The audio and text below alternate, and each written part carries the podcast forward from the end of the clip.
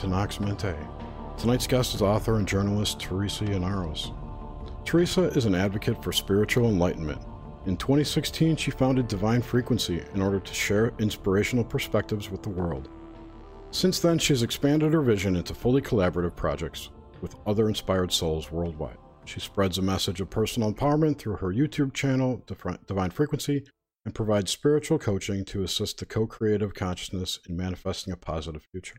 Teresa, welcome to Nox Mente.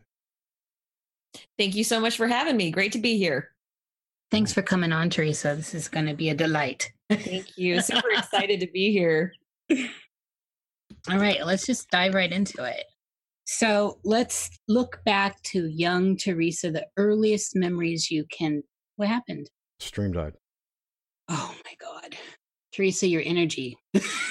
You're blowing the circuits. It looks like it's saying live. Oh, there's a 30 second buffer. Okay, it's going. Sorry. All right. Back to the early um, earliest memories you have. And um, not just anything that actually sticks out from your childhood, um, including anything that might have been fearful. So, since this is about dreams, things that that kind of tie into young children with like fear of under the bed or in the closet, um, pop culture stuff like cartoons or movies you like. Did you have a good relationship with nature? That kind of stuff. This is great. It's like it's like going to see a psychologist. This is going to be fun. so yeah, let's let's dive into to Teresa. Okay, let's see. I was born in Florida. I lived in England for 3 years. And one of my fondest memories from England was when my mom used to ride me to school on her bicycle in the mornings. I think I was three, and we would go by this butterfly tree. I called it the butterfly tree because it was always filled with butterflies. And I had uh, an issue with my mom leaving me at school. I would get separation anxiety from my mom. I didn't want her to leave. And and so after me just always melting down and crying, she finally bribed me with I would either get a sticker or a lollipop after school uh, if I didn't cry when she dropped me off at school. And so I would always choose the sticker. And these weren't just any stickers, these were like the coolest stickers ever. And they were fuzzy, and I would put them in sticker books. And so I remember that was really cool. And then we moved to Virginia.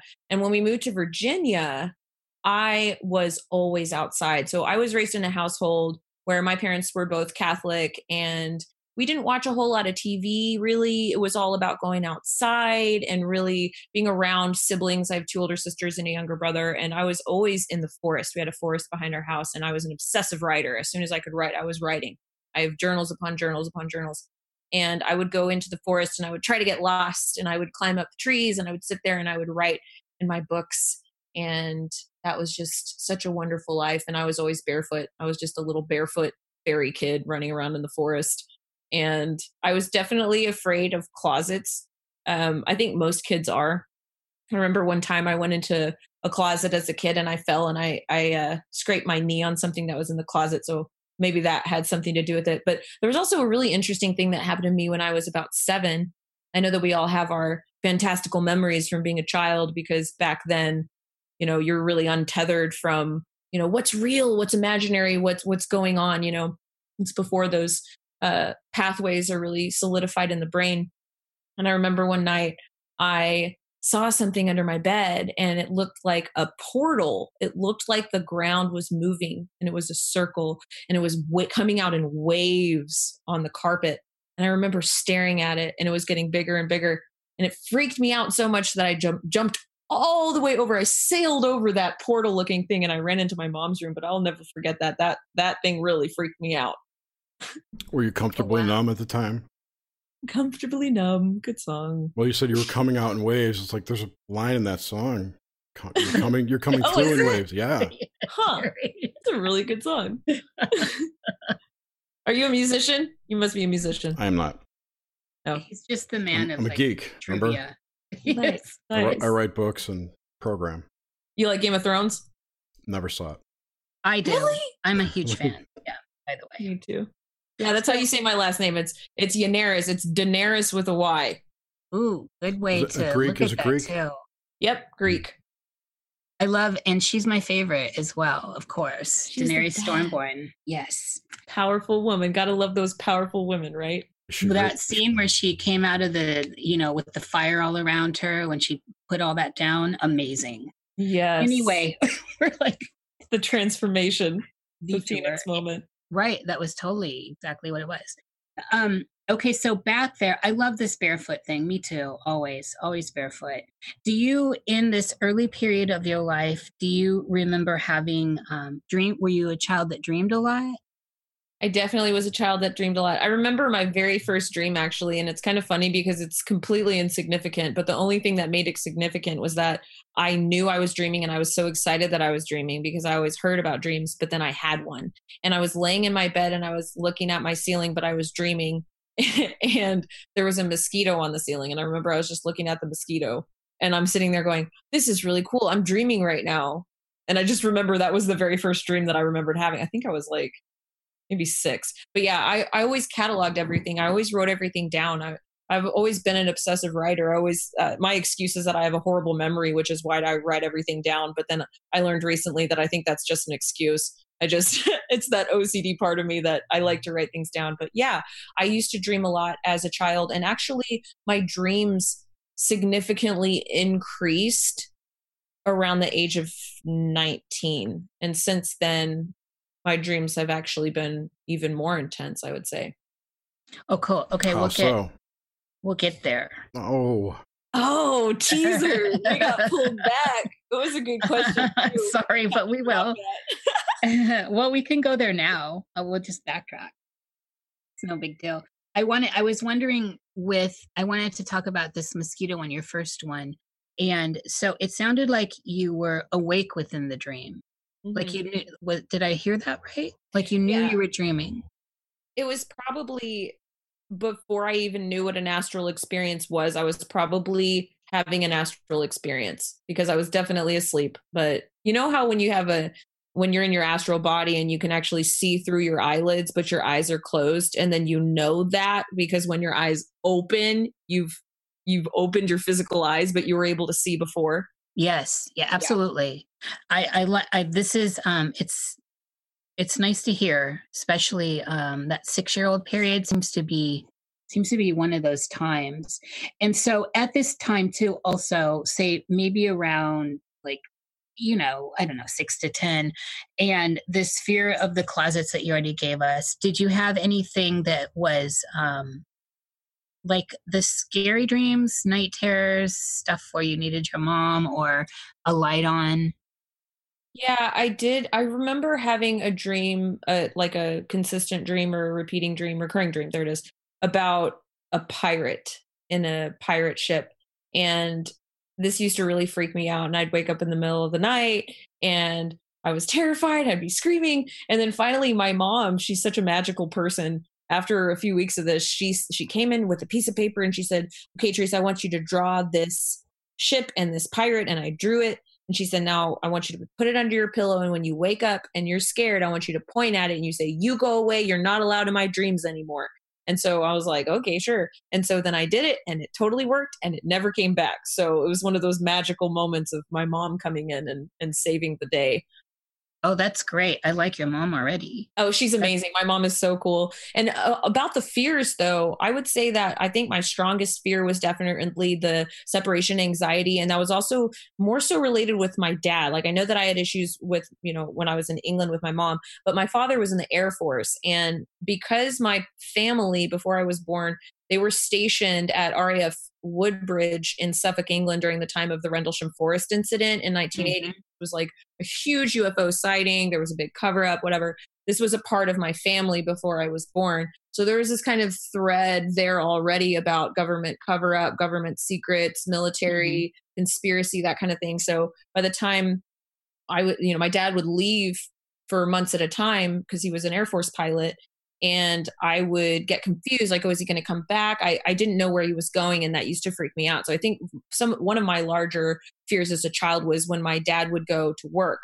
I would wake up. I could hear this is really interesting. I could hear the click of the lock of the door. I remember that, and I would just out of a dead sleep, I would jump out of bed and run down the stairs to give my dad a big old hug before he'd go to work. And he'd drive down the street, and I'd wave from the window. My dad and I have always been extremely close, so that was something from my childhood growing up. My mom would tell the story. She's like, I don't know why Teresa was so freaked out. She, I don't know why she was so scared about him not coming home. She didn't really understand it.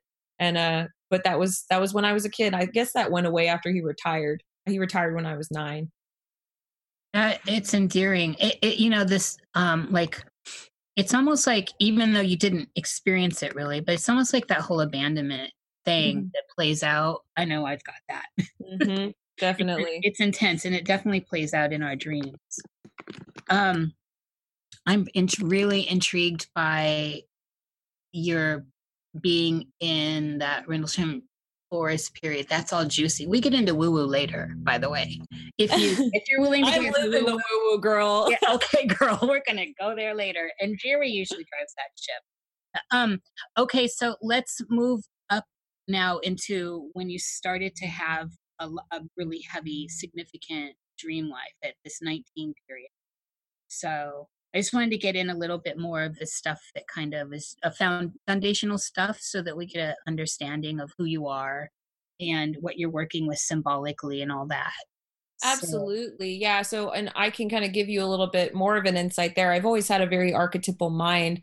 I've always been obsessed with English literature. I have a minor in lit. So just growing up, I was always reading, I was always writing, and I had a very vivid imagination. I was an artist.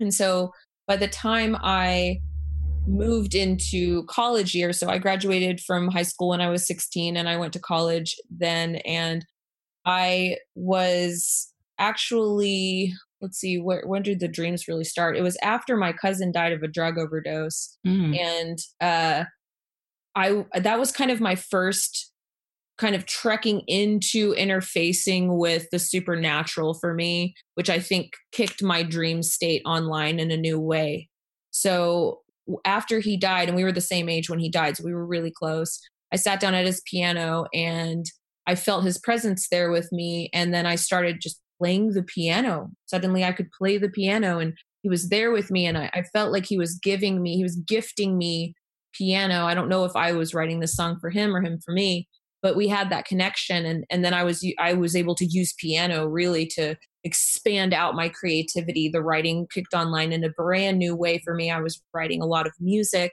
and then when I went to college that was when the dreams really started to kick online. So I can tell you a very significant dream that I had that was probably the most important the, first important very important dream that I had. And I walked into a building and I walked up seven flights of stairs and then I stepped onto a landing and in this hallway that I'm looking at there are ballerinas getting ready for a performance and I walk down this hallway and they're not looking at me. And I turn into a room and there are ballerinas in the room. And I'm walking through the room and then all the lights go off. And when all the lights go off, there is there are hushed whispers and now the ballerinas are scared and you can tell that they're afraid by the the shuffles and and everyone's moving and there's chaos and then a tv screen looms out of the darkness and this TV screen has a man on it and he's been beaten and he's crying and he's shouting and I knew that this was propaganda. Now what's important about this is that I've always been very obsessed with journalism my whole life. I went to school for journalism and I've always been very obsessed with this idea that we need to critique the images and messages that we receive in the mainstream media. And I think, you know, a lot of this stems from the Rendlesham Forest incident and all of that, those threads carrying through. But this started happening in my dreams where I was aware of propaganda happening on a sub like in my subconscious mind. So I'm seeing this occur. You have these ballerinas who represent this innocence and purity and art and the feminine. And then you have the TV looming out of the darkness, the mainstream media, this uh, distortion of reality, this fear mind control programming now. And then you see this woman step out of the darkness and she's got blonde hair and she's flanked by these soldiers. And then they start seizing and arresting these ballerinas. And so I run to this door and I go to open the door, and this soldier slams the door back closed. And I look at him, and as soon as our eyes connect, I realize that he can rec- he can recognize me. I can see it on his face that he recognizes me, and he grabs my arm. And as soon as he grabs my arm, it's like all of my body lights up with electricity. And he looks me in the eye and he says, The bird opens the window and jumps. He opens the door that he had closed. He pushes me in the room and closes the door after me. Now I'm standing in this empty room by myself. I've just been shoved in this room and told by a soldier while I can hear the screams going on on the other side of the door. The bird opens the window and jumps. So I run to the window, I open the window, I look down seven flights down to the ground, and I'm thinking, this is crazy. I'm not going to jump out the window. And then I hear the door open, and without looking behind me, I can hear the people running after me, and I jump out the window. After I jump out the window, I am flying now. So instead of falling, I I feel my stomach go up and then the gravity stops and I'm just flying through the air. And I fly into I'm flying over buildings and I go into my apartment which is like a skyscraper. It's like 20 stories high. And I go into this window. I, I'm going in my apartment. And then the walls begin to turn to dirt and soil and vines all around me. The walls the floors the furniture everything's crumbling and turning into dirt. I run to the mirror and I look in the mirror and I have brown eyes and brown hair and my eyes change colors from brown to bright electric blue. And my hair turns from this long brown to uh, like long golden locks of hair. And I'm looking in this mirror and I'm saying, what in the world is happening? And the, the matrix was lifting and I was experiencing the matrix lifting. That's that's really clear and amazing. Um, Does that there's so much a Pleiadian or a a tall white, a Nordic? I think it might have been someone from the inner earth. I didn't know that until mm. later. Um, but all the signs I think at this point are pointing to inner earth person. Agarthan. Yeah. Nice. So, do you go to reflective? This is this is a practice I always try to um, perform, and I, uh, it's one I advise so that you can get an idea of who you are within the landscape wherever you are. It's a good idea in real life too, not real life, but waking life, whatever that is. Um, do you generally go to reflective surfaces to get a grip on you within the collective? So I did not know what that was until approximately three years ago, and I had written my book, What is Magic? And I started learning about channeling. And then I learned the term scrying. Mm-hmm. And so, yeah, I mean, I, I just learned it back then. And then when I did, I said, huh, that's interesting to use a reflective surface to impart your subconscious mind onto this mirror and absorb information from the collective psyche through that process. I, I was pretty fascinated by that concept. So I did try it in a bathtub and I had very significant results. And that's actually a story in the second book that I'm writing right now because it, it was so significant. So yes, I I've done that before and I've used that a few times uh, before. Yeah and and so and then within the context of dreaming was do, is that something that you use or was it specific just to that dream? Oh that's a really good question. Um yeah actually if i were to stop and like really think i'm sure that mirrors do show up in my dreams. Mir- uh, mirrors play a very interesting part in my life. I actually accidentally opened up a portal once and oh do tell oh my gosh that was such a crazy story it's actually like a really stupid thing to do so i'm just gonna like put a disclaimer out there right now don't be stupid portals are nothing to mess with i actually did a, youtube video on this what kind of portal exactly oh, who really knows, right? Who who really knows what a pearl is? Let me just tell you the story, Okay. and then we can talk about that. It's a good question though. So, I went to New Orleans for my best friend's bachelorette party, and I wanted to go to the voodoo store naturally. So I go into this store, and there are books and you know gifts and things like that whatever. I walk up to the the lady at the counter and i was like hey i want a book on voodoo. Okay and let me just say, let me just preface this with i wasn't trying to do black magic. I had learned that voodoo just basically meant magic. I wanted to look at it. I, I wanted to read it. I didn't want to like do black magic that was not my intention i just wanted to get a book so that i can learn about what it was i you know i was curious and so Girl, I you're was- all good here. I love Nola and I love all of that. So I was yeah, okay, cool. So I and I was kind of messing with her just to kind of see what I could do. You know, that's like the investigative journalist in me. I walked up to her and I was like, "So where are your real books at?"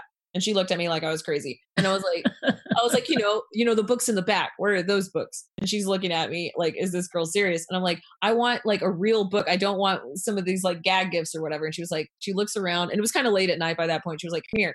And so she takes me into the back. There's like it was like a movie. There's like a curtain. She takes me through the curtain. We go into the like back room and there's like this, you know, corner with a bookshelf. And she was like, "This is the book you want." I don't know if she was messing with me. Oh, I love this. Yeah, it was really cool. And so she gives me this book and I buy the book and I take the book home. And so Do you remember what the name of the book is? not off the top of my head, but I can find out for you. Yeah, at least um send it over to me that info. I might have it. Huh. Okay, yeah, I will definitely look that up.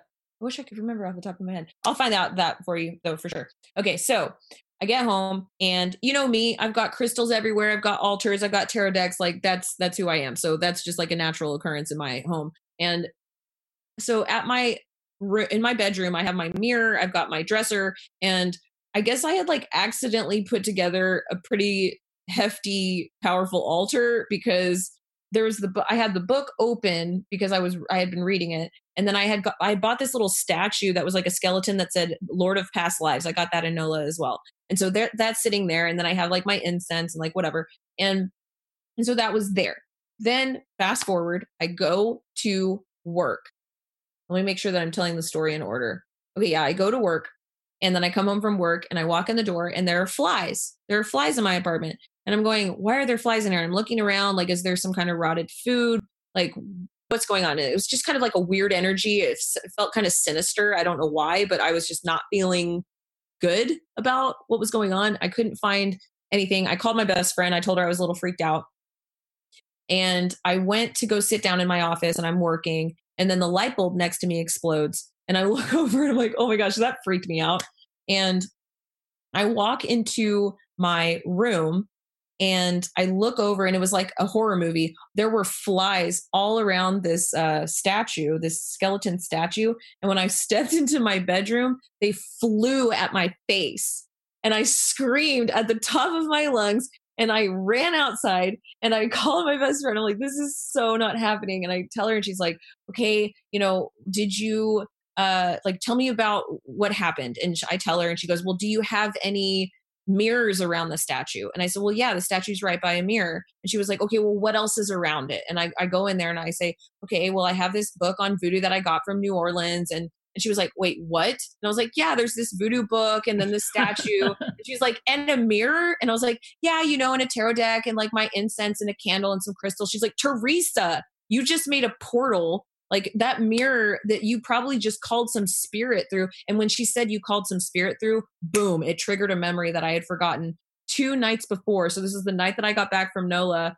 At night, when I was laying in bed about to go to sleep, I was in that like hypnagogic state right before awake and asleep and I was breathing, and there was this like dark uh, shadow being like on top of me. And every time I would breathe in, it would move a little bit closer to my mouth. So it was like with my breath, I was pulling it toward my mouth, like it was going to go down my throat. And when I became conscious of this, it had happened like three breaths, and then I became conscious, and then immediately then I banished it. I was like, "You have no authority here. You know, I banish you in the love of light of of the one Creator," and it completely dissipated. But it was just really funny because when she goes, You opened a portal, you probably let some spirit in. I was like, Oh my gosh, you're right. I did probably because I remembered that shadow being. Well, it gets more weird because then I walk into the bathroom and I had p- plugged my curling iron in to get ready for that night. I was going to go out with my friends. Well, the curling iron, the screw in the curling iron had unraveled, untwisted all the way out, and it was melted onto the counter. And I look up in the mirror, and there's a huge scratch from the left side of the top of the mirror down to the right side of the bottom of the mirror. It was like somebody had taken like a like a nail and scratched down the mirror. And this mirror was parallel to the mirror in my bedroom. Wow, that's that's intense. Exactly uh, know what you're doing when you play with these things and always make sure you've got your circle cast. Okay, so uh, it could it could be other things in a portal. It could have been uh, something attached to the book. Well, and mirrors though are always a portal. or the mirror, I mean, even no matter or what. the mirror might have been an open portal. I, I'm just looking at different possibilities. I don't I'm not like not doubting your supernatural experience in any way. I'm just looking for other supernatural explanations. No, yeah, it's important to do. So, like, yeah, I, I'm with you on that because it's like I guess it seemed like a portal just because of the the mirror being scratched and then that being parallel to the mirror that the art the altar was in front of. So, mm-hmm. and when I say portal, maybe it meant that because the spirit had some kind of pathway to come through like i've heard that mirrors allow they, spirits to pass through. Pretty much. Mm-hmm. yeah. It's i mean i mean that i've always thought of mirrors as portals and we can take that back to delphi and to Pythi- the pythian mysteries yeah. and all of that. It's it's justified I'm, I'm, not trying to be nitpicky about portals so just let's drop the portal thing. I just want to know how you got, how'd you get rid of it oh well i i you know i basically said a bunch of prayers and i had my singing bowl and i did my saging and basically everything i could throw it was basically like throwing spiritual spaghetti at the wall mm. that's what i was doing everything i could possibly do i cleaned the house i you know i just cleared the energy and it went away. It was fine after that. It was just really funny. I, I put the the cur- curling iron out on the balcony, and when my friend came over the next day, I was like, "Be careful for the haunted curling iron outside. I'm not touching it." So yeah, I love the haunted curling iron. Just, um, it, I'm just kind of getting that it's something that followed you back from that store. You think? Yeah. It could be, and and you know that would make sense too because it could have just been messing with me. Well, if you started doing voodoo, it may have become your companion. Oh my gosh, that's terrifying. I don't know well, not, nonetheless, you seem to be doing all right. So possibly yeah. it's working for you. you know, I mean, geez. Okay, so what about all right? So back here, um, with the dreams in this period of 19, how old was your cousin when he died? You were the same age. He was 18. I was 18. Okay, so it was literally like right. It was that was a portal to open all this heavy dreaming for you as you said Could, earlier. Yeah, it was sort of like that. It made my reality a little elastic, knowing that I could interface with the supernatural like that because he was he was there from the other side. He was with me, and then yeah, it it's crazy. And so yeah, okay, so let me finish the story because there's more to the story and it's actually really fascinating. So I told you guys about the ballerina dream. Yes. And then the next day I woke up and I was like, wow, that was a really crazy dream and I couldn't get it out of my head all day that night and i didn't know what it meant until the next night because whenever i went to sleep that night i actually went back into that same dream. So but the setting had changed. So i was in a jungle town with my sister and we were at a party.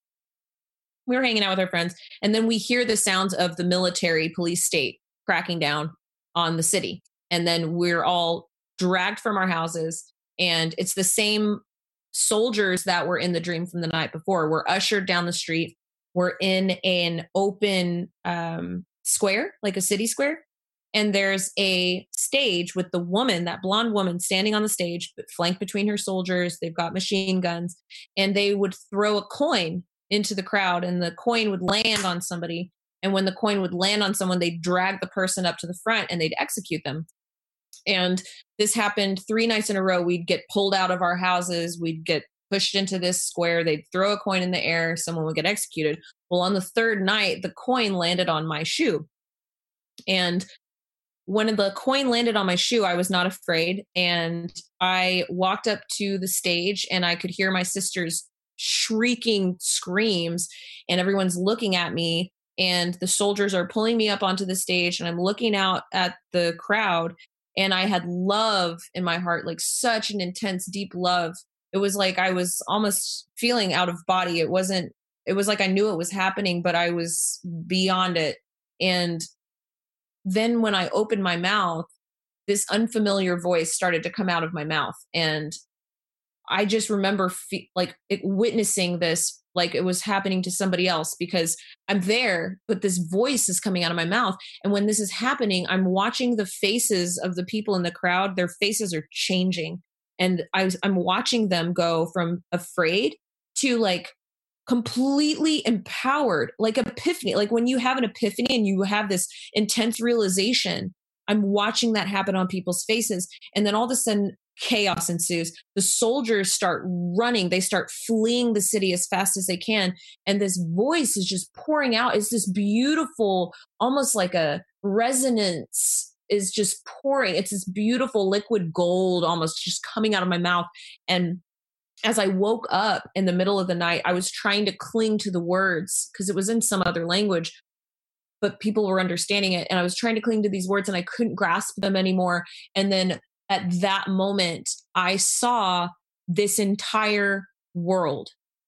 And I started writing about it. I could not leave my apartment for three days. I didn't answer the phone. I didn't leave, didn't go to school. I wrote for three straight days. And I was writing this story about this world that I glimpsed. And I could see all of it. I could see the people, I could see it. And I and it was called Legend of the Gaia. And I didn't know what Gaia meant. And but I started writing the story.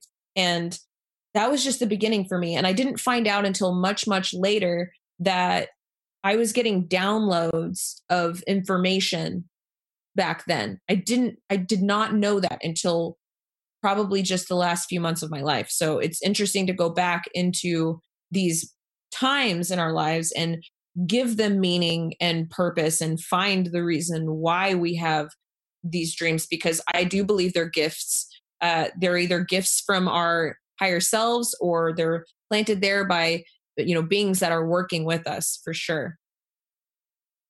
This is fascinating. So okay so this dream happened between the age of 18 and 19 after your cousin died? Yes. Actually the dreams happened at i think i was 19 so yeah i think i was 18 and a half when ryan died and then i was ni- i was 19 yeah i was 19 whenever these uh this these were reoccurring that created this whole download of information. We talk about the download a lot in dreams. Yeah, yeah, it happened. So it was two nights in a row that I had this experience with this blonde woman who was in charge. She was like the figurehead of the cabal, I guess you could say. And then you have these soldiers that are uh, bringing in this military state and they're arresting the innocent people. Yeah. And it, so it was in another language. Did it feel? Did was there a, an idea or a sense of period of time? Yeah, that's a good question. Probably like the the time that elapsed that I was that the words were coming out of my mouth. Is that what you're asking? Um, no, like a the period of time, like in an era, like modern era. Oh, yes. Oh, it was absolutely modern. It was 100 million percent present day for sure when it was oh, happening. Wow. Yeah, it was, and I know that because there were parts of the dream where like I was completely lucid and aware of other things happening in the world. So it was, it was literally like it was, it was real time for sure. Yep. And that wasn't the only time that I had a dream where I would understand or speak a language that I didn't have access to in this realm. Yes yeah. Yeah and and that that's not uncommon but i haven't been able to um i haven't had a lot of talks with people on this show about that so i, I want to get into that a little. Do you know i don't recall when you were just telling that if you stated what language it was one you're unfamiliar with? Oh yeah it was it was completely not of this world for sure. Was it was it, not an english or not sorry not english but not a, an, an earthly language. Was it that crazy light language no, it was more, that stuff no. freaks me out. Uh, it was more like a a tone, a sound. It was like so much was being encompassed. It was almost like a a vibrational light frequency download that people were gaining access to through the sound. Yeah, that's that's what the allegedly what the light language does. It produces a vibration and it connects your th- throat chakra to your crown chakra or your third eye. I don't remember which one, and produces that like almost telepathic effect where you get a broadcast of meaning along with the the verbiage. Mm. That makes sense. Yeah, yeah, totally. Like Enochian, Jerry, is that where you're going with this? No, it, but people who this I've researched people that I've researched that have this happen to them. You know, mm-hmm. they understand each other. I think other people might call it speaking in tongues mm-hmm, mm-hmm. sometimes, but yep. it's it's some kind of base level brain response when the way I've heard it described is that part of your ancestral lineage, of your DNA lineage, is reaching out to you. And the only way that you can talk or speak to your ancestors through the future and past of your of your timeline is through this common language, which light language. So it's some raw, primal, symbolic, and frequency based language. Nice. Hmm. One of the things that struck me listening to it was I was I really honed in and thought possibly Enochian. If you if you know what that is, Teresa. I do John, not. John Dee's stuff. It's a it's a whole it's a whole other realm of stuff to talk about, but it's kind of like the uh, language of angels as the 15th century, um, 1500s, uh, 16th century uh, magician John Dee's on the court of Queen Elizabeth uh, translated from some spirits. So, and it's fascinating, fascinating. Um, okay, so and and back in this, I, I was I we usually ask about dream landscape and all that, and um, I feel like you're giving us that anyway. Um, but in general, so just some more nuts and bolts stuff. In general, outside of this um, this kind of massive download, um, epic kind of stuff, do your your standard everyday common issue dreams what does what do they look like as far as architecture sensate um, you know smells uh, black and white color all that kind of just nuts and boltsy stuff. Yeah i'm trying to pull open my my notes because i take dream notes. Come on my phone oh you're good. That's that's very good. Let's see what was a recent dream that i had? Yeah, I mean, I have dreams all the time, honestly, and they're all over the place, really. But I do um, work with birds a lot in my dreams. There are certain mm-hmm. symbols that seem to show up, you know, like mirrors, like we were talking about. Another one is uh, staircases that shows mm-hmm. up very frequently. Mm-hmm. I dream a lot at my mom's house. It's a very significant home to me in my life. I have certain places that I go to over and over in my let's dream. Talk, let's stop there for a minute. So places that you return to that are that you go to, are they they're the same as you just said, but do they shift? So it's like your house, but it's always different, or is it always the same?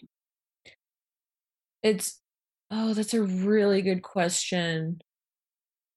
It's I guess like there are certain like there's a beach that I tend to go to a lot with a uh, cliff out in the water it's like the same place that I tend to go to over and over again. I'm like, oh, I'm at this place again. You mm-hmm. know, so mm-hmm. there, there are places like that. But you bring up a really good question because I think that there have been times, if I can dig into my subconscious and pull them out, where there have been times where I've had dreams where I know that I'm like, oh, this is my mom's house, but it doesn't actually look like my mom's house in the dream, you know? So is that kind of what you're talking about? Yes. Yes. Yeah. Yeah. yes, sure. Yes, absolutely. Mm-hmm, mm-hmm. That's a, I, I'm with you on that. And um, some people just don't have that, but I find it strangely reassuring that there's a sense of architecture in mm-hmm. whatever that space is that seems to be consistent, even though it shifts as far as the images. Mm-hmm, mm-hmm. The place you know it, it knows you. It's like home or the same beach. It's yeah. Uh, okay, so on on on um major symbols in here. So we got birds and staircases. What about water stuff? So you go oh, to the yeah. beach, but water creatures. Ooh, water creatures. I'm trying to water stuff in general, but if there are like things in the water, you know, stuff like that. Yeah. So I more so have dreams over water because I have a very strong resonance to the bird archetype. So, um, like, let me give an example. there was a time, this was approximately maybe four years ago now. It was my first Kundalini awakening experience where I prepared via medit. I meditated for a bunch of days in a row. It was like almost a year per- to prepare for this. And then I did this Kundalini meditation. And then that night when I went to sleep, I had a really intense dream. And in this dream, I was in the ether. So it was like all pitch black. And I was in this like abyss of nothingness. And I could hear all of the voices of every single human that has ever lived, that's living now, that ever will live. And it was all of the fear, any fear or anguish or pain was coming out of uh, their mouths. I could hear it. I was wearing, I was basically wearing the burden of the weight of that vibration. And it was really intense. And then it shifted and I felt all of the anger and of everyone that's ever lived, that anyone that was living now, anyone who would ever live. And then all of a sudden, boom, it dissipated. And I was flying like an arrow, shooting like an arrow over a completely still ocean. And it was like perfectly flat. And I'm shooting over this ocean and I can see down into the water and the the reflection of the light above. And it was super cool. It was like such an amazing experience, and the wind's flying past my head. And then I descended into the center of the earth, and I'm standing in an amethyst cave, and there are purple crystals all around me. And I heard essentially the voice of the creator saying that the infinite creator and our collective consciousness, all of us together, like we are stronger than any fear or pain, and we will prevail through love. It was really cool. And I woke up and my whole body was on fire. It was really intense. But that, that's one example of, of water in my dreams. There's a, a lot of times I'm flying over water and there's like the, that sense of being above uh, this clear contact lens of water. That is it's gorgeous. I love the amethyst cave. Let's talk on birds for a minute. So since that's a, a significant part of of this other dimension that we call dreams. Um, so when you're communicating with them, what is there a general do they come as we see them in say waking life or are they more fantastic um, what form do they take when they're when you encounter them and how are the how's the communication aspect between you and and birds.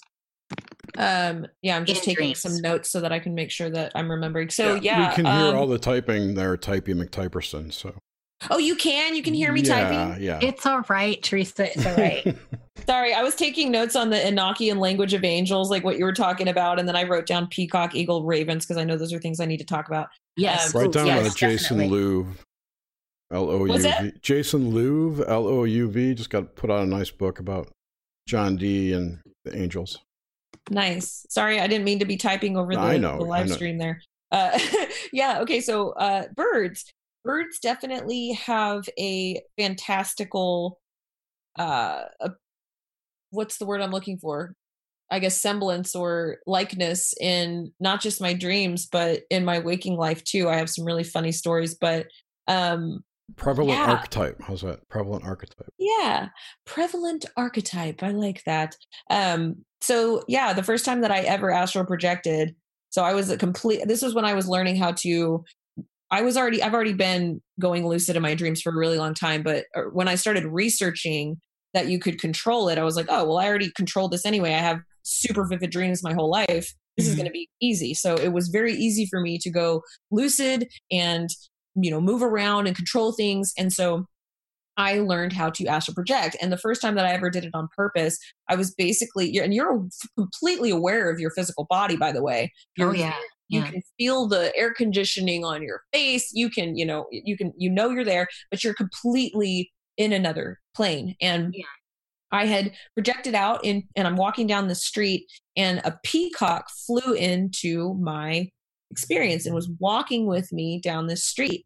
And it was like a guide or just a protector, but this was a very calming uh, presence in this experience. It was the first time that I had purposefully untethered myself from my body. So it was very interesting to me that this was the first appearance of this peacock that, uh, you know, came into my dreams many other times. And it was really cool. And then I had an experience with an eagle. Did wait, let's hold back on the peacock. So did it so was there any kind of communication with it? Was it it just showed up? It was just part of this first real major astral projection?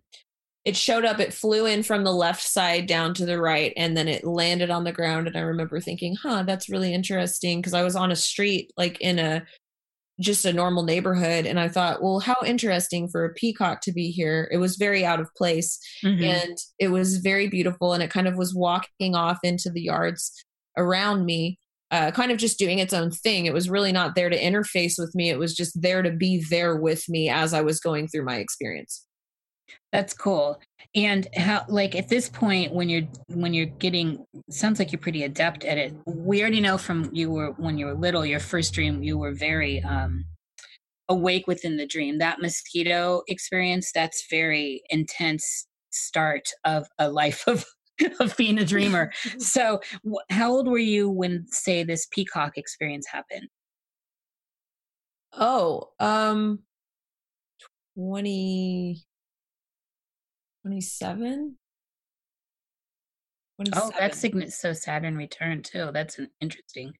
Oh, okay. Oh yeah, that was a crazy year for me. That was the year that I wrote What is Magic. And there's that's why there's a peacock on my cover, on my book cover actually. I have to I have to read your book. I did not know you wrote a book called Where I did not know this, so I'm going to be digging into that. That was the author part of author and journalist. Yeah, no, I, I got that, Jerry, but I didn't know what, and I did, and it sounds like an extremely interesting book that I would want to read. There's um, a lot about dreams in this book. Actually, I, I go very deeply into dream states and uh, altered states of consciousness and astral projection and reincarnation and the soul, body, and life between lives and all of that. Oh, good. And we're going to get into all that. So, and you wrote it during your Saturn return, which is significant. Also, now I'm no. second guessing myself. No, no, it must have been. She was done with that. She wrote it when she was, was 30. No, I didn't. It just came out in February. I just year. published it. Okay, hold on. Let me tell oh, that story okay. because I published the book. I think it was actually Saturn Returns. Yeah, when I wrote it, because I think I turned. You can find out in the book because my birthday happens in the book, and I say 28. I think I turned 28. That's and, Saturn return. Depends on where it is and when you were born, but right, 27 right. to 30 is considered the envelope of Saturn return. Right. And then I didn't publish the book until years after I wrote the book. So that's that's where that discrepancy is. Sandbagger. Dude, I went through a divorce. I, was, oh, I was like, oh, I did too my Saturn yeah, join the club. that was I I totally was like shedding everything. I'm like this I'm done with all of it. Um well actually Saturn it told me I was done with all of it, I guess. Um okay, so back to so we were moving on to the Raven, correct? Uh, sure. Yeah, we can go with the Raven. The I want to. I want to hash out all the birds first. Um, in these in these astral projections. Yeah. Yeah. Okay. So then there was an experience with an eagle that was actually not in a dream. It was in meditation. So you might. I don't know if that's cheating. Well, it's okay. So that's. so it's not cheating because this whole thing is about states of consciousness, right? And meditation. So give us an idea of what meditation is for you. Yeah. Okay. So I learned about meditation or probably three or four years ago. It's funny because I was raised Catholic. So I, when I started writing What is Magic, I was actually, it's funny when you read the beginning, like the first chapter, because you're watching me realize that, huh, this is meditation. This looks really cool. Like this sounds like I could calm my mind and actually, you know, find myself in these things. And I'm second guessing myself because of my Catholic upbringing. And I'm like, but isn't that demonic? And it's so hilarious because you're you're really mind controlled a lot, or I was, you know, I was raised to have so much fear against any of this uh, quote unquote woo woo stuff, which is so funny because it's been such a huge part of my life. And then finally, when I pl- kind of blew the lid off of that, and I'm like, this is ridiculous. You know, we all have been meditating. You know, I've, I've been meditating my whole life. I just wasn't calling it that. You know, that whole absolutely that shift and just realizing that we're all talking about the same thing here really yes. helped me to alleviate a lot of the fear constructs that I had holding me back.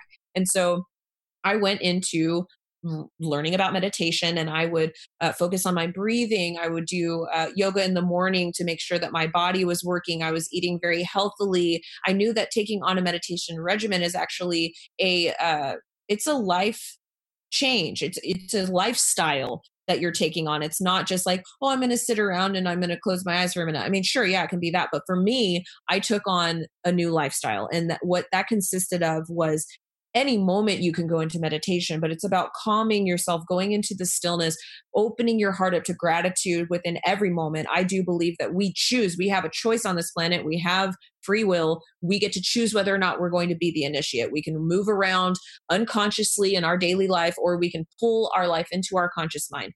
And when we do that and we make the choice to function through love, compassion, forgiveness, these things helps us. When we go into meditative states, sometimes you find initially when you first take on a meditation regimen all this stuff bubbles up from underneath the surface. These are usually things that you are not putting on a to-do list and actually doing in your conscious waking life. So there's a whole process of kind of getting your life together that i found that i went through where if you're not able to focus on your meditation it's because you there are things in your life that you need to put in order so that you can kind of go into that space. Now i do believe that we're constantly processing information. And in the brain, we have what's called the reticular formation that takes short term memory and passes it into long term memory. And if we don't have the time to do that during the day, we're going to do that during sleep. Now, as I was trying to learn how to astral project, I realized that I could kind of get ahead of the class, so to speak, by doing this work during the day during meditation. So, what you do is you go into your meditative states, you go into those deeper states of consciousness, those those vibrating a little bit slower so that you can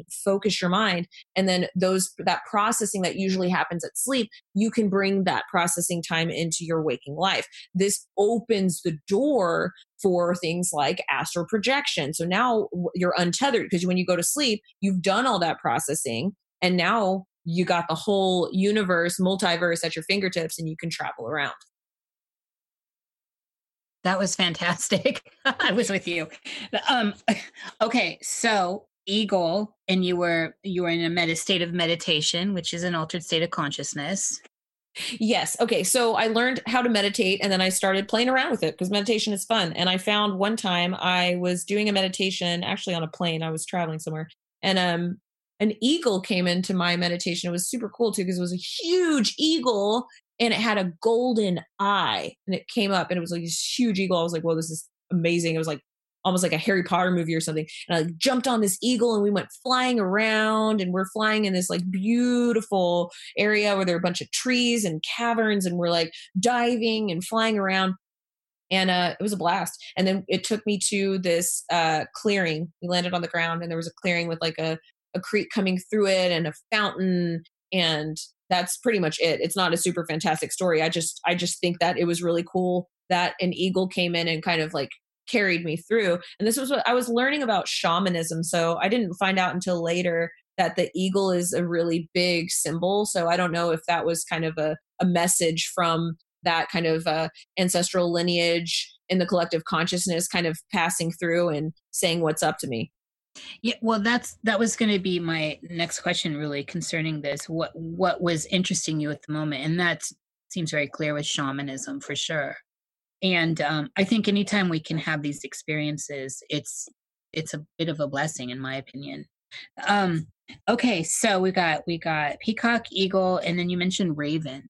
Yes. Okay. So the next two are actually. It's funny. We're kind of traveling through. We did a we did an astral experience. We did a meditation, and now we're actually going to talk about conscious waking life because I have some really funny stories with uh with birds here. So I, I was researching my Celtic lineage. My mom's 100% Irish, and I was doing a lot of research into that lineage, and then I was actually right about to go through my divorce too. So I was going through like a shift in in my life where I was, you know, I'd started Divine Frequency, I had finished writing the book, I was doing my YouTube channel, I was really coming into the community in a new way. I was doing like an online book club. I was really catching my stride. I was learning about um, abundance mindset. This was really unlocking my mind in a new way, uh, shucking off lots of that fear, really moving into that personal power. Well, and I'm sitting at my computer, and these three ravens, they were huge ravens. Ravens get really big. Yes. And there were yeah. three of them outside my window screaming at me. And I'm looking out my window, I'm like, what is going on over here? And I, I had to walk outside because for 15 minutes they wouldn't go away. I literally walked right up to these ravens and I was like, what? What do you want? What do you want from me? And they were just looking at me and I'm like, this is crazy. Well, I found out later that there is a there is a shape. I think it's the triskelion if I'm Mhm. remembering correctly, but Yes. it's commonly shown as three ravens in a circle. hmm It was really cool. So I felt like I was given a, a Celtic what's up, uh, you know, and, and birds are traditionally seen as messengers. And so I find it very interesting that this group of birds came during this time where I was like looking into that past and it was, it was sharing that vibration with me as well as it sounds like the eagle did. And same with the peacock. There's that, that level of uh, hailing the spirit, hailing the soul as it's passing through as we Mhm. travel through these states of consciousness. The ravens are also very specific, since you're talking Celtic, to the Morrigan. Very, very, very specific to the Morrigan. And when what really tied that in for me is that you said three ravens, which is part of her story, the dark goddess, you know. Morrigan, right? Yeah, the Morrigan. And so you should Morrigan. look into that because that seems more like that's that seems like that's a direct hit for me. You actually just brought a very strong synchronicity into this, and I'm actually really excited that you just said that. And uh, hold that. Hold one second. I was going to say that all you know, seeing those birds was also synchronicities. Each one of those. So oh yes, oh, so we were having a synchronicity, synchronicity. yeah. So, So, you just had one. That's awesome. High five, synchronicity, high five.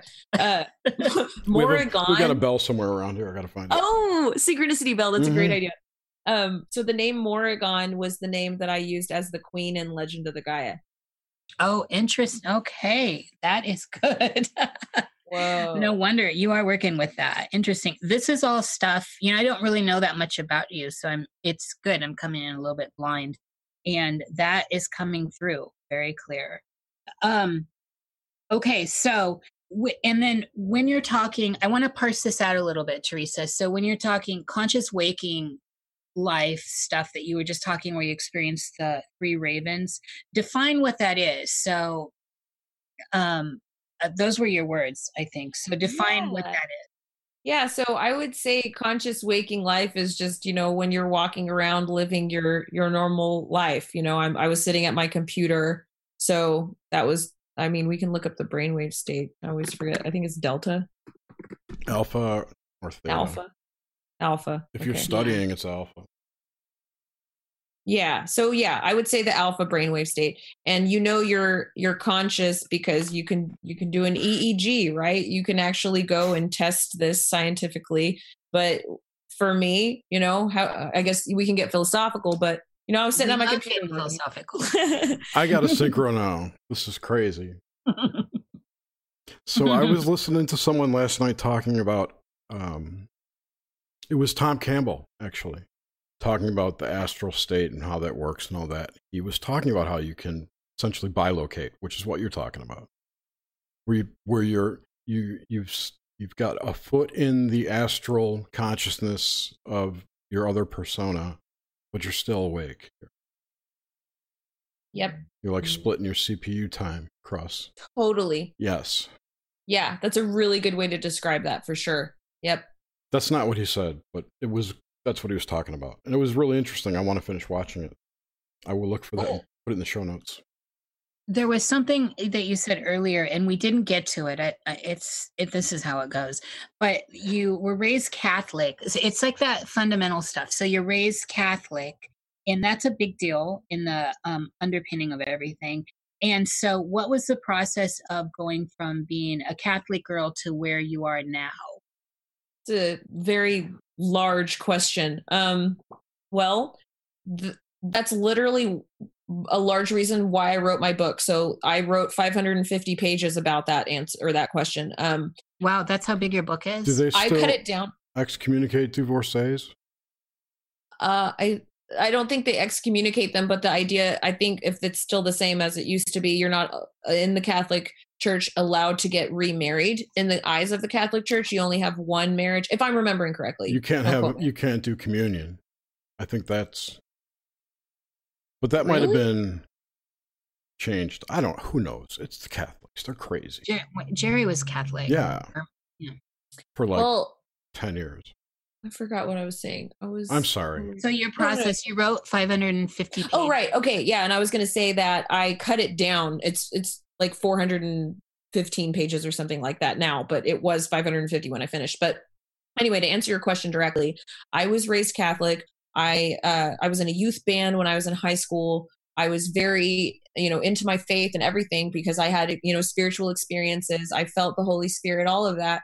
When I got to college, what was hard for me was when I started reading the catechism and really studying how words were created and how uh, the the different meanings of the words could be understood differently and then they were translated different ways. And then i started like just really getting confused about how uh, for me one of my triggers was you know i had a lot of friends who were homosexual and i was really frustrated with the catholic church and how they felt about homosexuals. So that was one trigger for me. And and just going across the board and looking at it and just not resonating with the the fear that I felt and the guilt and just not there was so much dissonance that for me in my spirit journey, my soul journey, I I had to step away. I, I stepped away from that because I, I needed to doing that expand that. and grow and and figure out who I was. And I do think that religions get some things correct. I just don't what wasn't resonating with me was the control constructs that it, wasn't until later when I was maybe 24 or 25 when I started to look at all the different world religions and looking at the threads of synchronicity and truth of all of them that I realized that there is so much truth out there. It's just you want for me I was just wanting to find that truth. And I'm not saying that the Catholic religion is bad or whatever. I'm just saying for me what resonates with me is finding a way where there is no intermediary between myself and the one infinite creator. And i felt stifled by that uh ideology i guess but I do think that there are threads of the Catholic Church that are wonderful. And I am very yeah. fortunate that I was raised Catholic because I love the fact that I was raised Catholic. There was so much amazingness in that rich experience that I had. And there is a lot of spirituality that comes through, that came through from the beginning, that from when I was born to now because of that. So um, I really want to just make sure that I'm not coming across as somebody that's trying to trash uh, any religion because that's not that's really not how I feel. It's just that I I when I started to see evidence of the of reincarnation and uh the soul being really untethered from the body and then the mystical aspects of that like the mysticism that I've been through that I've interfaced with that uh, that is a part of who I am. Because I am a mystic it's very hard for someone like me and many many of us out there and I know people in this chat that I'm looking at because I see the names. There are lots of us here that are having mystical experience experiences that we need we're going through this shift on a collective level on this planet right now where we're shucking off these fear based mind control programming systems that are no longer useful I don't know. At some point, maybe they were useful, but as a collective consciousness, we're shifting now. We're we're we're coming in contact with our fourth density right now. We're doing that, so we are having these abilities kick online. The veil is lifting, and we're seeing ourselves and each other in our infinite natures. So it's it's amazing what's happening, and so I think that the part the bad parts of not just religion of of everything it's the fear. It's the fear programming that is so important that we look at and we try to understand because and that's so funny because you were just you're talking about that in the beginning of this interview is that when you get lost in that subconscious fear you have to shine that light of conscious awareness onto that so that you can bring that polarity into congruence and you can balance that divine feminine and masculine and really become your greatest version. Yeah it's it's definitely a process. It seems it, it's a wonderful time i've got to say in my life. It's a wonderful time to be living. I'm i'm glad to be here because it's just so dynamic all this stuff and people seeing um the the programming that's within a lot of organized stuff like religion is a good example. And i, um, think we're just starting to get started yes definitely so, okay. And then you gave us something a little provocative here that I want to touch on. I always do.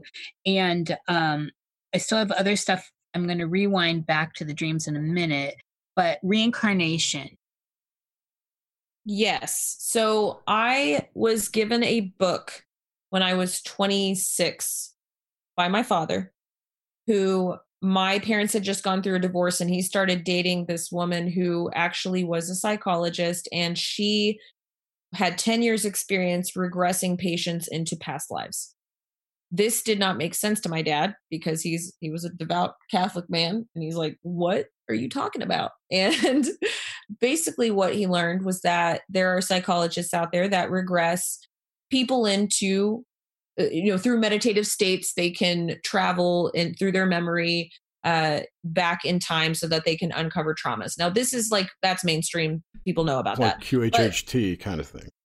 R- right. And so then you have uh certain psychologists that will actually regress people into past lives. Now this happened to uh, my dad's ex-girlfriend. You know she figured out that that was a thing and she's like what the heck? So she starts researching this finds that this is like worldwide people do this. And so she didn't believe it at first. Then she starts realizing that that's a thing. People would have traumas from past lives that you could put them into these past lives.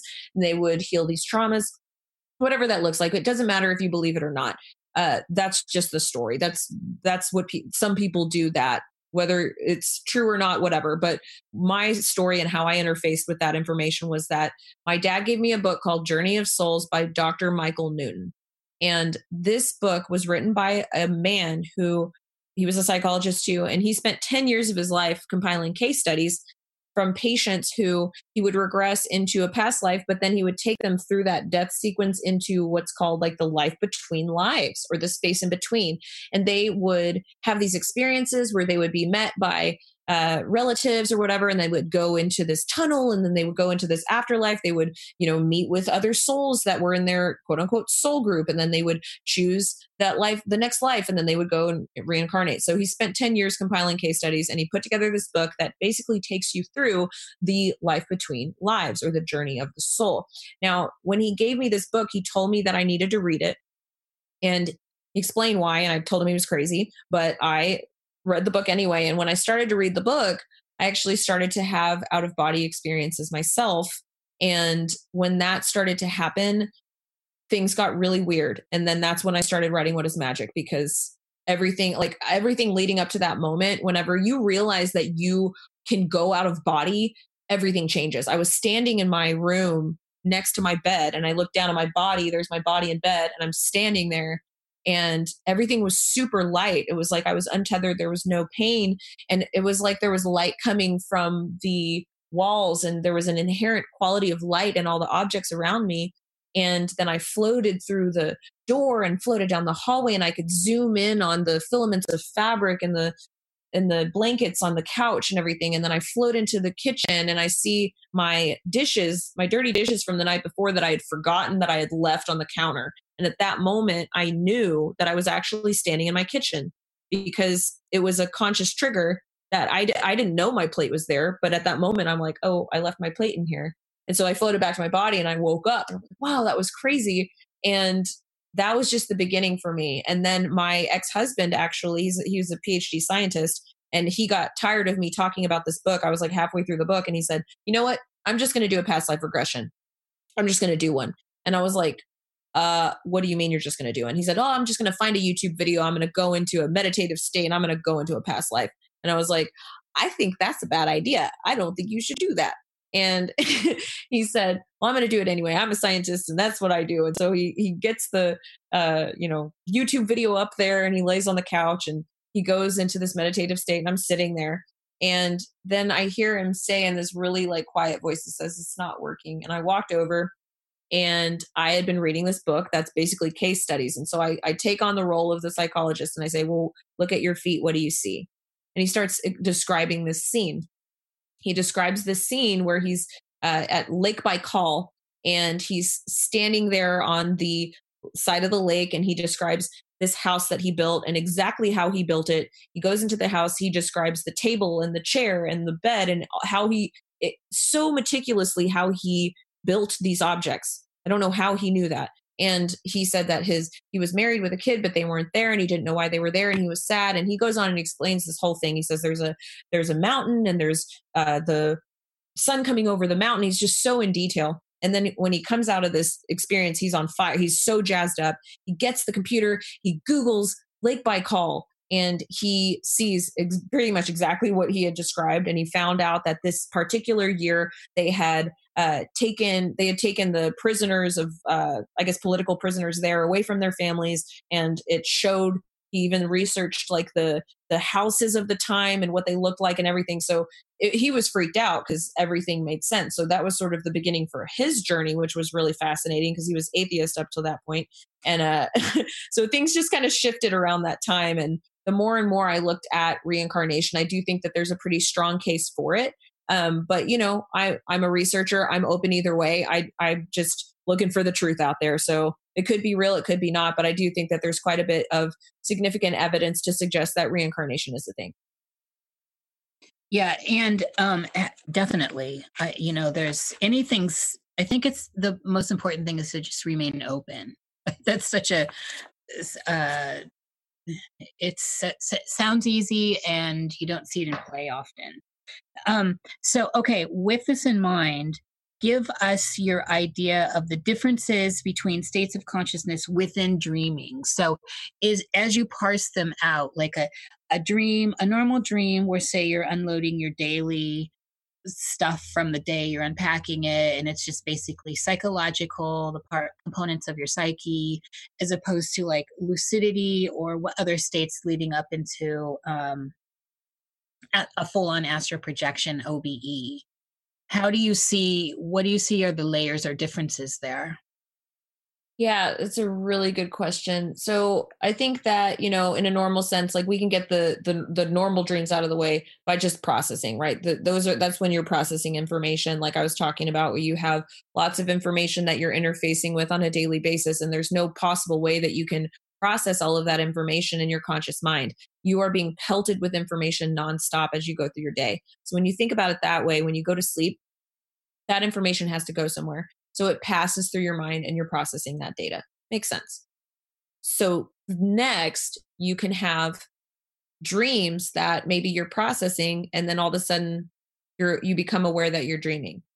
So there's a step into a lucid phase. So when you go into that lucid phase, you can usually start choosing things. This is when now you get you have this element of choice that comes in and that's kind of how i when people are trying to understand their own dream states that's kind of a tool that i share with them where i'm like if you're in a dream and you're making choices usually that means there's a level of lucidity to that experience. Absolutely so you, yeah and so so then you start kind of controlling the dream and i think that there are different levels of that like you're saying i agree with that that there are different levels because sometimes now sometimes you have dreams that they're so lucid like you you can have like a lucid dream that okay you're making a choice but then you have like even more lucid where it's almost like a step up because things are just super vibrant and it almost feels like you're in an experience that feels more real than your waking life. Now that i think is when you're having these like soul experiences. You're actually like on the astral plane. You're probably traveled somewhere into in some capacity in dimensions, and you're actually experiencing something on the astral plane that you've traveled into. So I think that there are different layers there for sure. I've had dreams sometimes that there's they feel so real that it's more real than your conscious life. Have you ever had that happen? All the time. Yeah. I'm, I'm fascinated by them and I want more always right. want more. These are just so hyper real. And and see, this is for me where I started questioning dayside reality. Right? right? Where it seems more real there. And I'm like, oh man, what am I? You know, I'm like coming back. Yeah. So yeah, I have so many questions with all that myself. So what okay, so what's the difference between that hyper lucidity and getting out of body, like full on OBEs for you? Yeah. Okay. And hold on. I wanted to tra- backtrack for one second because I wanted to mention like the soul reality. So, like, we have our conscious waking life here, which is when I say conscious waking life here, we're in this third dimensional reality. We have our physical body, right? This is our physical body. So, this is our conscious waking life, as eh, you know, in the words that I'm using. But your soul reality, like your soul is inhabiting this body. We are multidimensional beings inhabiting a physical body Therefore, our soul reality is so much greater and more expansive than this experience we're having right here. which is pretty cool. And the reason why we're having this physical experience is because we're here to manifest in this physical. So we can actually create things. It's really powerful to have a physical body because we can create in this three dimensional realm. Now, when we become untethered, and usually this happens because when we're sleeping, we can go into these theta brainwave states and go really deep, and we can access that soul reality. And now we can move out of body because we're accessing that soul reality. Now, you don't necessarily have to be asleep, you can be awake, you can be a meditation, you can do it anytime you want. But the reality is, we are so most of us are so grounded into this physical experience that those kinds of experiences are uh, pretty much kept from us uh, and we get glimpses of them. But i also think that you know there are plenty of people out there that experience them all the time. But so that's kind of one point that i wanted to make and then i forgot your question. Uh, well you, you it's funny because the soul thing is a question we ask here in soul and spirit what what are they to you? And you just took us right through that. Um the difference between hyperlucidity or acute lucidity and untethered obes out of body. Uh, well, that's kind of an interesting question because I, I think it would probably depend on the situation because you could honestly say that they're one and the same, really, but it just depends. Like an out of body experience, any out of body experience that I've had has been in conjunction with the hyper lucid state, like hyper lucidity, like really experiencing that soul reality where everything has a, an intense quality of vibration. You can feel um you can actually feel etheric bodies. You can sense aura. You can uh, taste color. You can zoom into objects and see the filaments of the fabric of the atoms that comprise the material. You can move through walls this stuff is real. That that actually is real. That's a soul reality that is our soul reality. We just don't really come in contact with that soul reality very much. But because the reason why it feels so hyper real is because it is hyper real it's hyper it's hyper sensory out of the very small bandwidth of light that we can actually perceive with our physical eyes so therefore when you're out of this physical existence when you're in an out of body experience or you're in an astral projection experience or you're dreaming and you're having this lucid state this hyper lucid state you can access that level of information. We can only see such a the visible light spectrum is so small compared to everything that we even know. And just keep in mind that that's just everything we know. Uh it's pretty fascinating to me I agree. I um we we often talk. I think Gordon White was one of the first people that really was bringing this idea into the Nox Mente paradigm where it's really all matters of states of lucidity. So like I think the old school language seems very Victorian like the out of body astral projection seems kind of old school. It's really just states of lucidity and how we're accessing them. Okay, so within the context here, what about so in in your modern life since you've been 19 and really um, taking control within these realms what are dreams so i want to know about like night terrors or fears um sleep paralysis that some of the darker side of it of this experience. Yeah so let's see i okay night terrors and what oh you said um what was the other thing that you mentioned? Um night terrors, nightmares, and sleep paralysis. Sleep paralysis, yeah. yes. Okay, so sleep paralysis and night terrors, that's kind of old paradigm for me. I think it was like, I, I was probably, how old was I? I think I was 18 years old when I would have night terrors. I went through like a period of maybe like a month, but I think that was because I was going through a super stressful time in my life. I was uh, I was in college and I I transferred schools, and so I went through this really stressful time and I just didn't feel safe. And I think that night terrors stem from that. It's that base level consciousness of fear where you're in, in that Maslow hierarchies of needs, your Maslow's hierarchy of needs, you're at the bottom and mm-hmm. you're just really not grounded into that safety and security. And so the, the, that fear kicks online. So I think that a lot of people that are experiencing night terrors, they're in that bandwidth of consciousness. Um, so I, I, do remember that. Now, as far as sleep paralysis goes, I well, do- that was around the period your cousin died too. Oh. So You're you said correct. 18, and that's around that same time. Huh. So that You're ties right. in. that totally ties in. Huh, that's a very interesting connection. Yeah, it would make sense perfectly. Yeah, there was a lot going on at that time in my life for sure, as most mm. 18 year olds go through for sure. Oh, Yeah. definitely. Yeah. definitely. I'm so glad I'm not 18 anymore.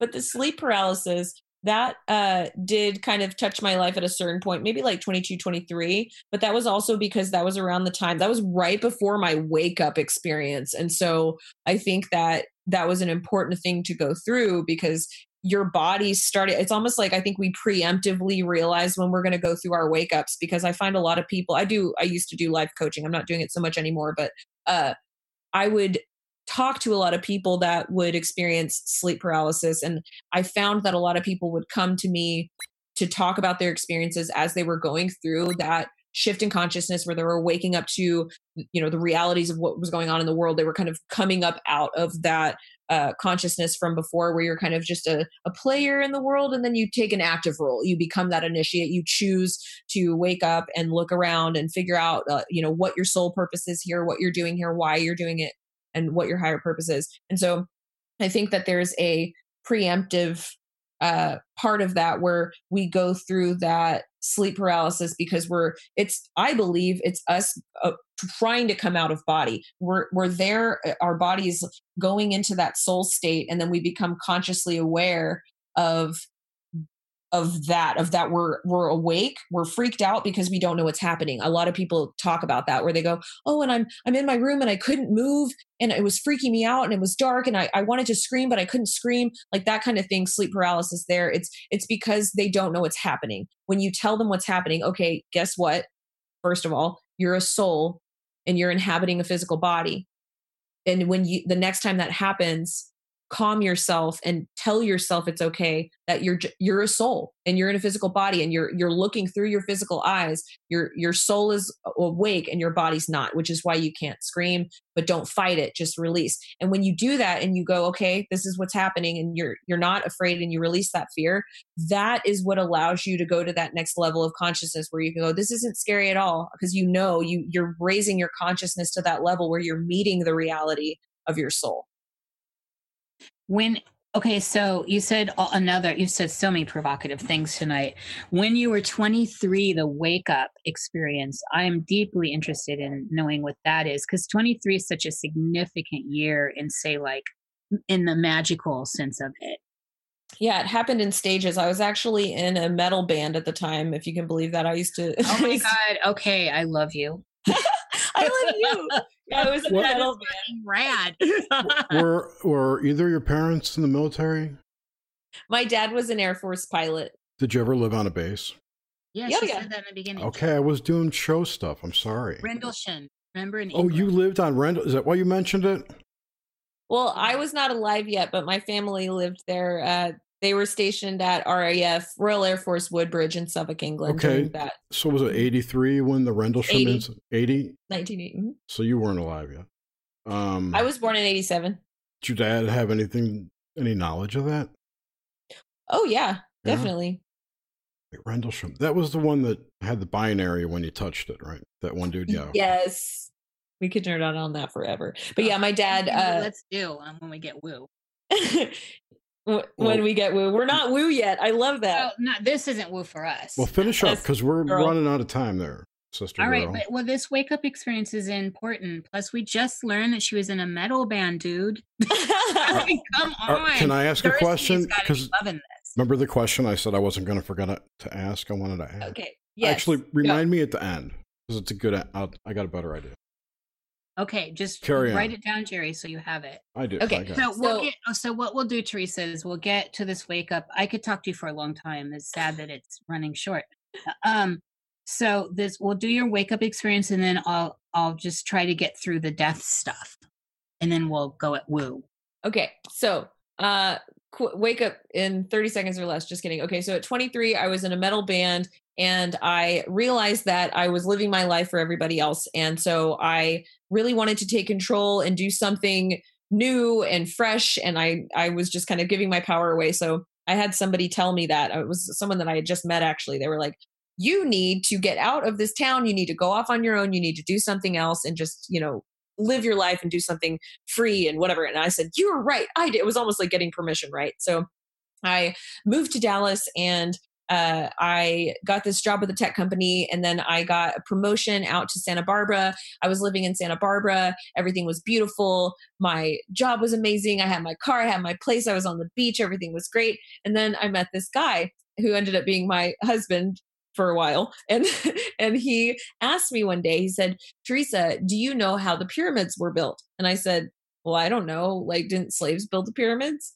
And he was like, You might want to research that. And so I went and I went down the first of many rabbit holes. And that was just the kicker. It was that one thing. And I just went, oh my gosh, we're being lied to. And then pyramid power and then reincarnation and then everything. It just went out off of the cliff. That was the beginning, was the pyramids for me. So, and just on that a little bit. So, um, because we all kind of have this. Um, so it was the pyramids that brought you, because this is significant to where you are now. I mean, this is like everything you're doing essentially. So it's majorly significant. And the fact that it happened when you were 23 is also very auspicious.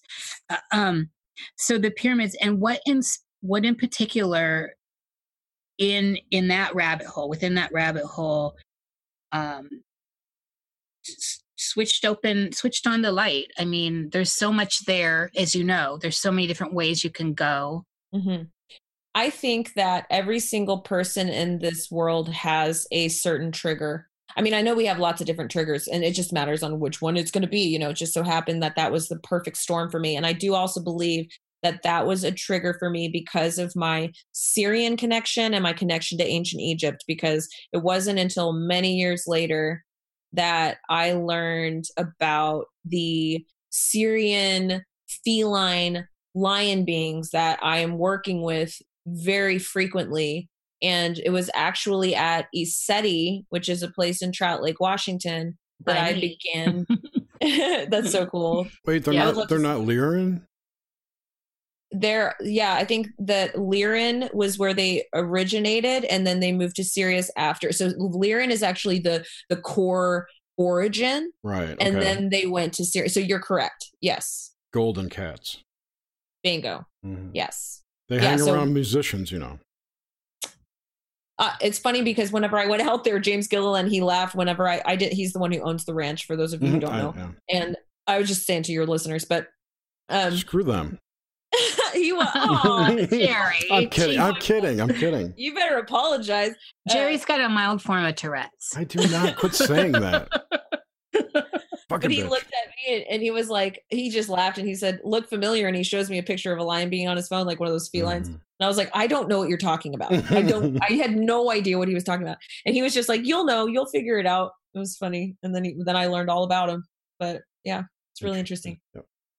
So I definitely want to wrap around to some of that, but I want to let's close out like this kind of non the the dream stuff. The so, non-woo. Yeah, which is woo to a lot of people, but not to us. And okay, so with all this, where we are, I okay, so to move into this kind of last phase of Nox Mente is do, have you encountered within the dream space, within the dreaming, um, people that you've known that have passed and even your cousin, like um, those that have died, including animals.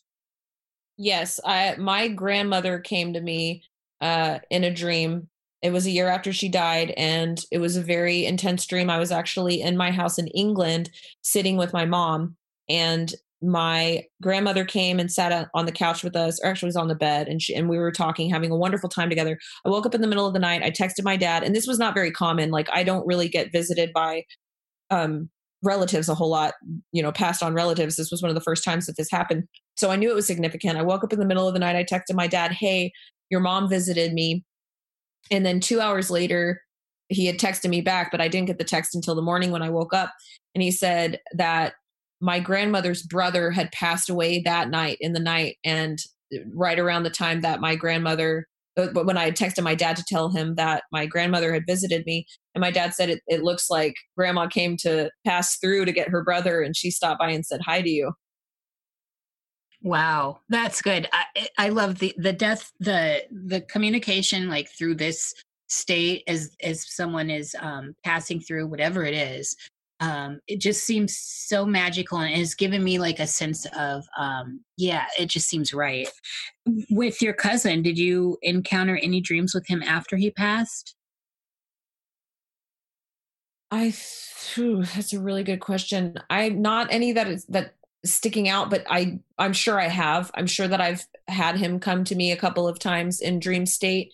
He always seems to be 11 years old. It's like a certain age that he always comes into my dream state yes. In. yeah. But uh he i think maybe two times two or three times not not a whole lot though. It, oh, and so in this do, is there um so on this what are your ideas of the state of of death. Like so again this is we're not hanging anything up on we don't want regurgitated stuff where you feel which is what you've been bringing the whole time. It's not about um, proving anything here. So what what it, what are your ideas on death? Even though you've really outlined a lot of that already and and the process of dying. So where do we go teresa? What's going on when we leave the vessel? I think that we have well and i think it's different it's it's the same but different depending. So i think that we come out of our our souls are in our body. I do believe that we're actually our souls are actually here in our bodies somewhere. I do believe that. I know that some people disagree with me but i feel like our soul is local to our heart is what i've always said. I don't know why i feel that way but it just i feel that.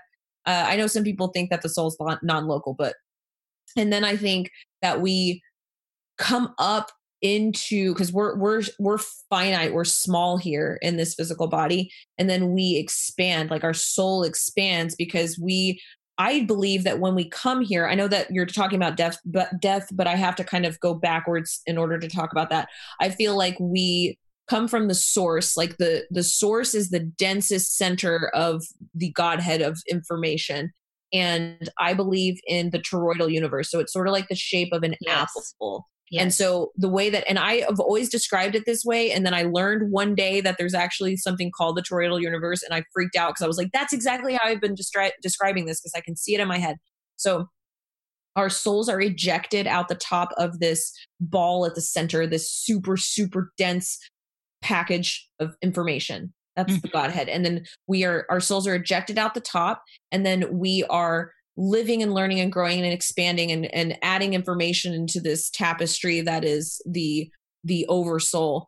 And at some point and i believe in reincarnation but this this structure works either way whether you believe in it or not but i'm just going to describe it through the lens of reincarnation so we're reincarnating over and over. Our souls are growing and growing and growing. And also, we have to know that this is all collective. So we're not just separate, we're having this collective experience. At some point, we realize that we're one. And then I believe that's like on the outer rim of the apple when we're about to start coming together. So then we start pulling in together. So we start going in toward the center because now we're coming back to the source. And at that point, that's when, you know, some people talk about like fourth density, fifth density, that's like density of the soul or level of consciousness. And that those densities are moving closer to that uh, the Godhead again. So it's like a, a, journey of the soul that goes in kind of like a circle. So to answer your question directly, going back to the death question, when we die, we potentially are going to incarnate here some more if we're still learning lessons if there's still things that we want to experience. It's not just about like a lesson like you know when i say lesson some people think of like in a classroom and they're you know being scolded but it's really about the experience. It's about learning and growing through your experience. So i think that you go to a realm where there's kind of an intermediary because there are different densities. When you come here physically as a soul you are traveling through densities. You're getting more and more and more physical on this plane and then when you leave out there are different uh, vibrational realities or stages or um, almost like bands of density or bands of experience or consciousness bands of consciousness that's a good way to describe it. And then you can sit in a certain band of consciousness that maybe your other souls that you're friends with you're up there talking about that life and you're the life you just lived. And then you're going to go okay now we're going to go back down and we're going to play this scenario out and we're going to learn these lessons and we're going to grow in this way. It's all for the experience. It's all about growing. It's all about moving forward and getting back to source i believe. And so maybe they're maybe we're going to reincarnate some more. Maybe we're not. Maybe if you've done all the things you're supposed to be here and do on this planet you will go up into maybe you'll go to another planet. Maybe you'll actually you won't be incarnating in the physical anymore because you're going to be going on and doing greater things. Like maybe you're going to be actually building and growing planets. Maybe you're going to be doing the next level of conscious awareness where you're actually building a planet. How cool would that be? Maybe you're terraforming something. And maybe there are i believe there are other galaxies that exist that are closer to the source that they're higher density they're higher vibration. Maybe we're heading there next. Who knows how does deja vu play into all of this?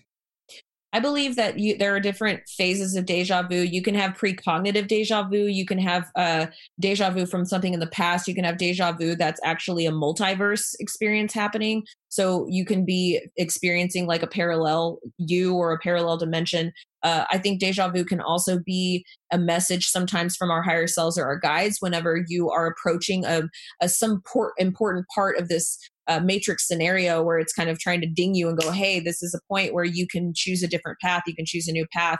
You're coming in contact with that information. Sometimes I have precognitive deja vu. Um, and then sometimes you have a dream that you'll forget and then you'll remember whenever you're actually experiencing it in real yes. life which yes. can cause deja vu as well. Yeah, and you can't That's... remember if it's for real or from a dream. What, like, wait yeah. a minute, wait a minute, what? Wait, you know, yeah. I always pin it to a dream. So I just want to, I'm going to segue into this and let Jerry drive. But what, so here we go. Let's open the woo woo gate. Um, so what, what brings, what, what are your ideas on all this exo stuff that's going on? And since this seems to be kind of what, where you're steeped in, what your expertise is in at this time, at least, because you, you, you've got a vast background as we've learned. Uh, um, what are your thoughts on what's going on with all of it with the whole all the alien stuff um the other races these other states of dimension? I mean we could tie d-wave into this. Um I, so i want to just jump into the deep end and i'm going to let jerry take over because it's usually where he goes. I, I got how many questions right now so well, yeah, no, i just okay. started with one so yeah I, I wasn't listening i was looking at chat Okay, well, I'm going to answer her question, and then you can ask me a okay, question. Well, okay. Uh, is that is that you? You wanted me to ask the EXO question, right? Or answer? Yeah. Okay. Yeah, yeah. So, yeah, I, I believe that it's really important right now. We're living in a time where it is crucially important. What is the age of disclosure? This is the uncovering of what's hidden. What does that actually mean? It means that we need to be interfacing with our reality in a new way. It's time to go out into the world. People need to wake up. That's what we're doing. We're bringing that. We're actually causing that disclosure. So when people talk about disclosure, oh, are we, when are we going to find out about the aliens? It's already there. It's all around you. You don't need anybody to tell you that it's real so that right there, that core truth, it's happening in such a capacity that it's freaking mind blowing, guys. It's the amount of evidence is just it's such a huge heaping mound at this point that you really can't deny it and that's why we're just so excited to be where we are. I am stoked. I love what i do. I am so passionate about the work that I'm doing. Coming from a family that was there during the time of the Rendlesham Forest incident with this huge cover up, why are we still hearing about the Rendlesham Forest incident? Why are we still hearing about Roswell? Well, it's because the reality that we are, we've been off planet for a long time. We've got governmental systems in place on this planet that are keeping and suppressing this te- technology from us, but they're not going to be able to do that forever because the information is just seeping out of all of our pores and we are raising to a level of consciousness where the lie it's not working anymore. People are going yeah no that's not real. Nobody nobody really follows mainstream media anymore. Why? Because you have citizen journalists coming out on platforms like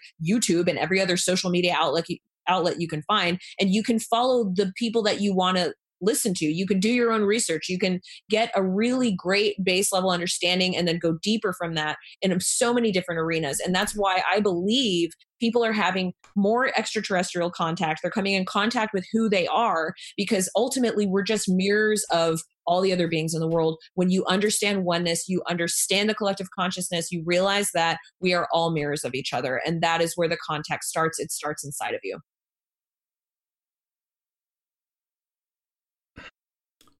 Yeah. So was a lot to digest. Sorry. Sorry, I talk really no, fast. No, it's okay. No, it wasn't that it was fast. It was just a lot of stuff. Uh, the thing, the thing that caught me that I was spiraling on was the evidence. There's a ton of evidence. I don't personally see any evidence. So, could you cite some, or you know, there's like no You've, evidence of aliens to people gotcha. who are not, you, you know, in the club, as it were. Right. You you find evidence when you look for it. I would say. I think that there, and honestly, it's it's not important if it's not important to you. I believe that every single person has a path. And that path that everyone is on, that each of us is on, is so important. And if we can respect each other's lanes and we stay in our lanes and we don't try to tell somebody else what to believe or whatever, then that's going to help us all move forward because this ship is going somewhere. And I, I think as far as like related to the extraterrestrial thing, like if, if you're not looking for that evidence, then you're not going to find it. And that's just the reality. That's kind of how I would answer that question. Okay. So I'm not, I'm, you know, I'm 50 50 on everything. I'm really objective here. So my question to you, who's so, you know, you're all in on this. What happens when it turns out it's not exactly what you thought or it's something else or nothing ever turns out the way you think usually right. in my my experience that's so true uh, as far as like the uh the source the, of this what do you mean the source of what the source of the alien contactee the contactors contactors contact con, you know who i'm talking about the mm-hmm. they, the uh, the entities that contact people mm-hmm. you mm-hmm. know what if you know i'm trying not to be a dick so I'm not trying to be. You know, what if it turns out to be something other than what you are believe it to be? How's that? Yeah, I'm. It's a good question, I, and I don't have are an you, answer. Is it like the? Is it demons or aliens kind of thing? What? I didn't want to go there because I don't think that's true either. You know, I don't know what's. I don't know. I'm just trying to parse out what you were saying. I just, you know, what these people who are these people you, you know, the the people who are in contact with these entities constantly or mm-hmm. have a connection to them, right? I know what you're asking. Yeah. yeah. What what and it's gonna yeah. It's gonna screw people up. Yeah. Okay. I know what you're asking. Mm-hmm. And I obviously have thought about this a lot myself, coming from a Catholic background. Mm-hmm. Um, because I mean you you gotta use people throw around the word discernment like it's hotcakes.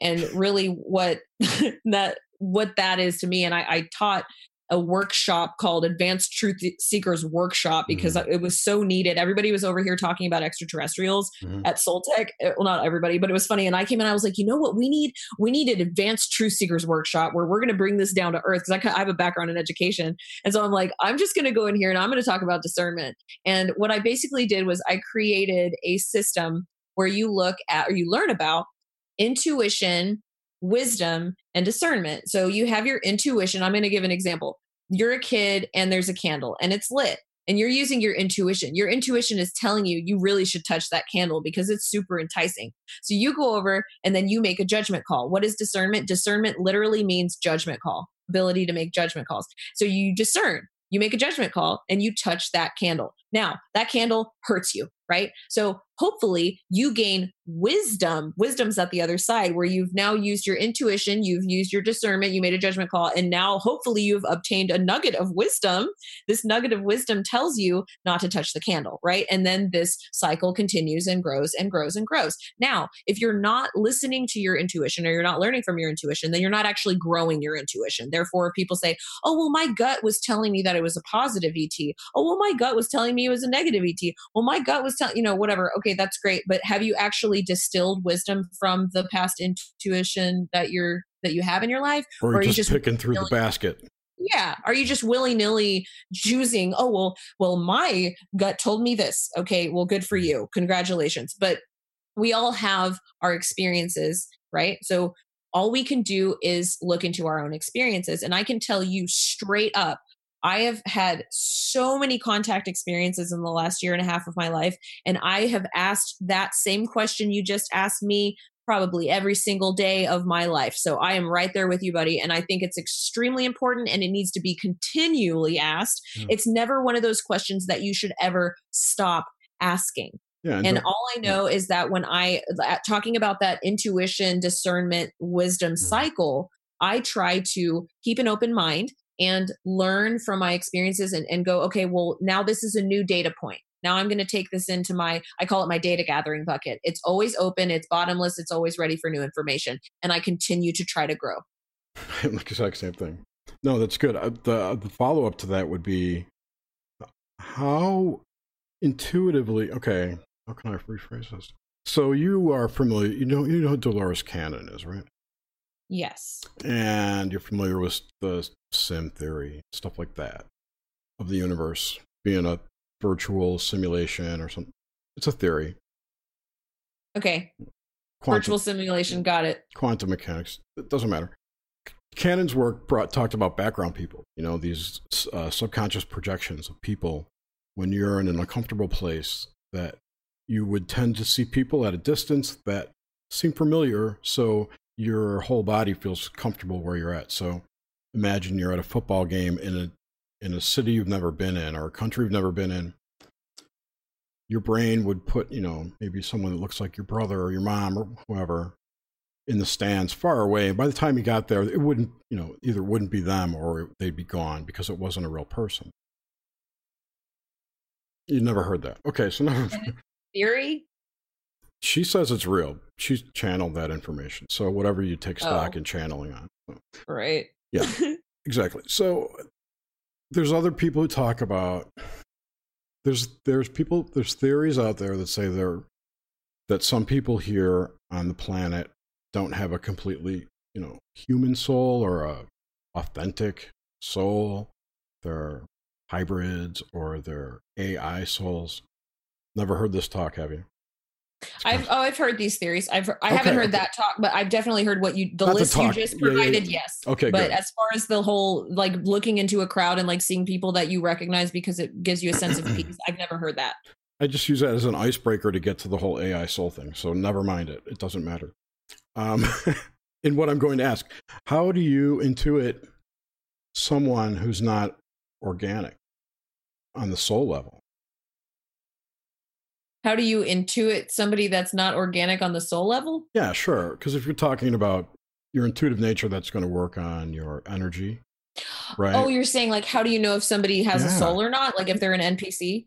yeah, exactly. Yes, Yes, yes, yes. That's exactly what I'm. Sure. That's a, yeah, I should have just went straight for it. Yeah. Okay. So, how do you tell if NPCs are legit? Not- okay. not, so not, you know whether or not they're good or bad or dark or however you want to say it, right? Where they stand on sides. Yeah. do you want my Yeah, do you want my honest answer? yeah. It took me You long enough to ask the question. I Only wanted an answer. up your it. honest You answer, can't. you cannot. And I'll tell you why. It's very complicated. And I know people will disagree with me. I don't think you can. Maybe you can. Maybe you can. Everybody's going to be different. Maybe somebody's discernment is just like way out of the park and they just can, and they're right. Right. But y- who Yeah. knows? I Every I single don't think you can. have a different level of discernment or capability or functionality there. I mean, like I, I can tell you straight out the gate, I was visited by blue gray ETs last year. The little blue when they- doctors. little blue dot. Well, they were five feet tall. So I guess they're kind of little, a little bit, different guys. but they were doctors. Okay. Um, but there were five of them standing in my room. And I'm squinting at them and I'm like, am I sleeping right now? it was crazy. And I'm like, and immediately I push my energy field out. I'm like testing the waters. I'm like, are they here to hurt me? Like, what is going on? You know, immediately I'm going, are they bad? Are they good? Because you couldn't tell, right? You can't, how can you tell? I mean, maybe some people can, but I'm sitting there going, like, I can't believe this is happening. It was complete cognitive dissonance. And yeah, so to answer your question, I, I didn't know then, and I don't know now. I don't think that they were, I believe that they were a positive faction. Why? Because I've asked a ton of people who have had experiences with them. I've, you know, I've I- heard the same. who knows? I could be wrong, but I really don't think that they were a negative faction because they taught me how to telepathically communicate. Good times. It's a good question, though. Yeah, no, I just wonder about. The, I, I, of course, have no contact with them, so I don't know. I'm just curious. Yeah, I mean, I've had I had a contact with a an inner earth woman back in May and she was like a sister vibration. And it's interesting because when you go back to dreams or whatever, like you can have dreams where you're like, this is someone that you know, but you don't know their face in the dream. And you're like, oh, that's definitely my mom. It's like their soul, like you can recognize their soul in the dream. But yes. yeah, okay. So in this experience, like I'm standing on the landing at my mom's house and this inner earth woman walks up to the top of the stairs. And this was one of those dreams that was like hyper real. It was way, way more real than waking life. It was so real.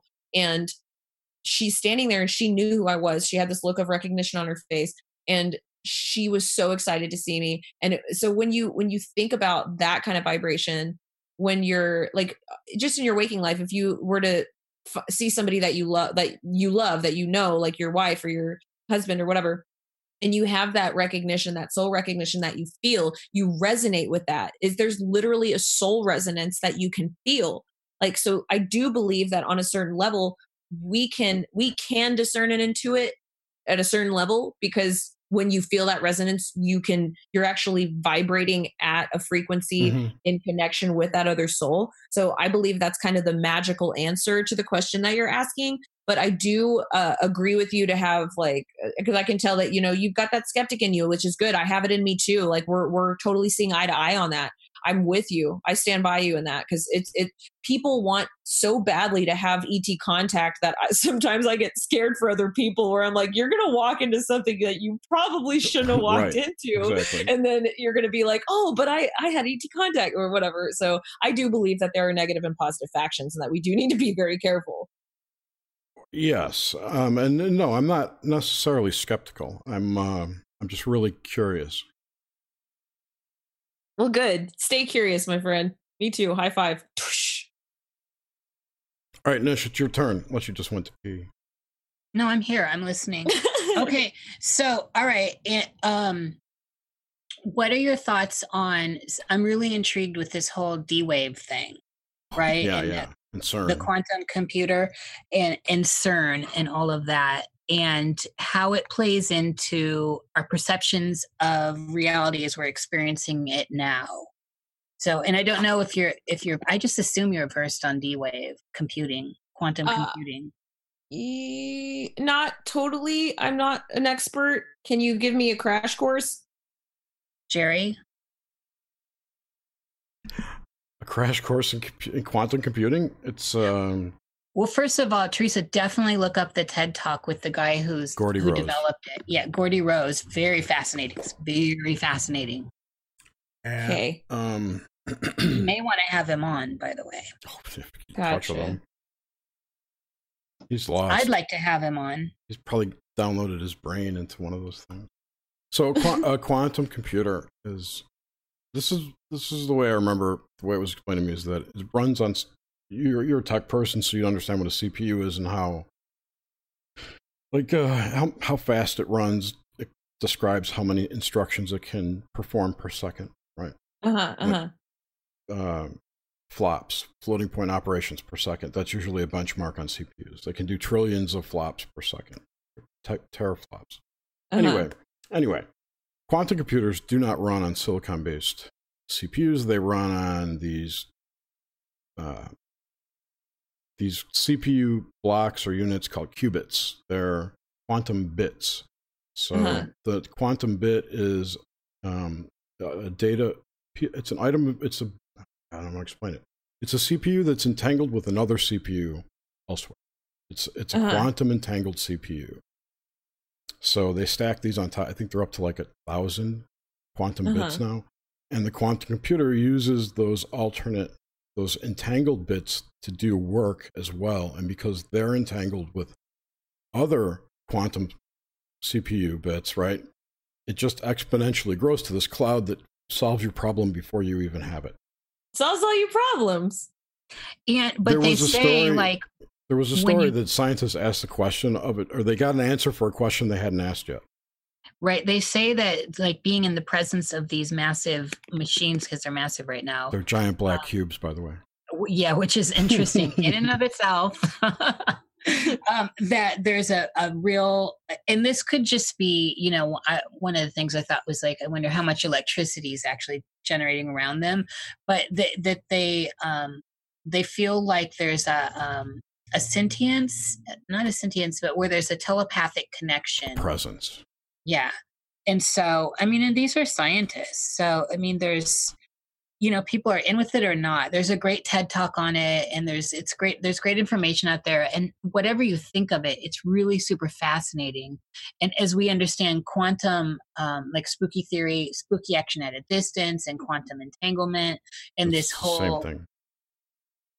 Mm-hmm. it is the same thing but i think that it's parsed out differently in the papers from what i've read uh, Hmm. just slightly there's nuance there Uh, um so that's it Eh, so i guess more so you're probably more familiar with cern then of course Well, and just to kind of make a, a note on all this, I mean, with with the science that we have here, we talk about things like spooky and like to describe something that's happening because they don't have the understanding to really describe it or they don't have the access to the technology to really describe it. So who Yep. knows, maybe these computers are actually injected with some form of consciousness, but the the people or the powers that be that know the truth aren't telling the people that are using them. I think that probably is true for a lot of the technology we know or that we use. We don't actually know the the core of what's happening. I mean, there there are so many different layers and compartmentalizations of information and we are mm-hmm. constantly withheld information on the level that we're at here. So we can speculate all day long but the reality is when i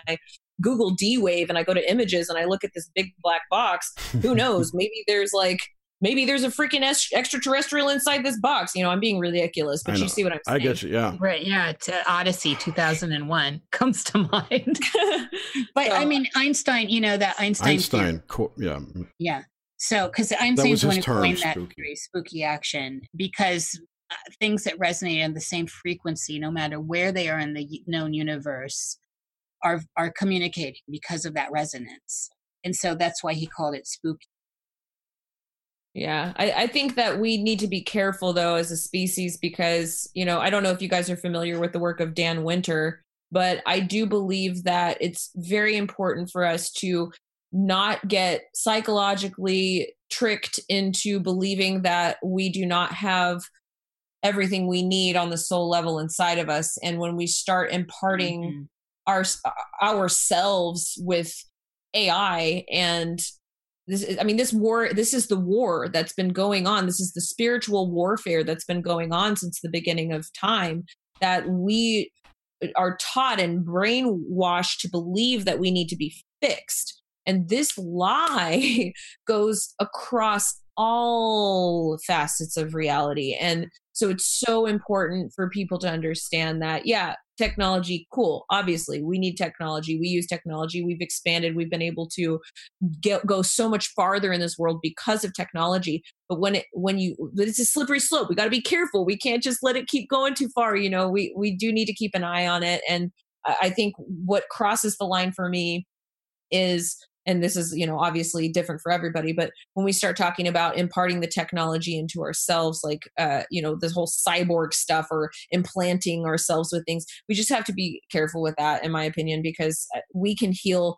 we have a soul technology inside of us that is our bliss that's love that when you find that resonance that is the healing resonance that's what we have that is a power that we have. It's a technological power that we have in conjunction with our mother earth connecting to her and grounding into her. And that is the that is a truth that has been occulted from us from the beginning of time because the negative constructs don't want you to know that. They want you to be controllable. They want you to be controlled.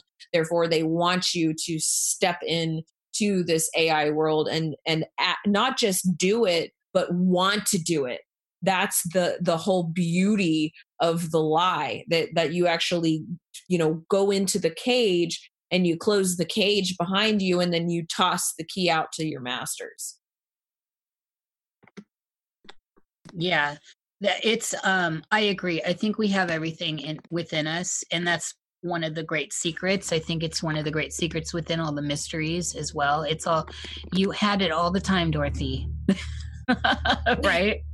You had it all the time.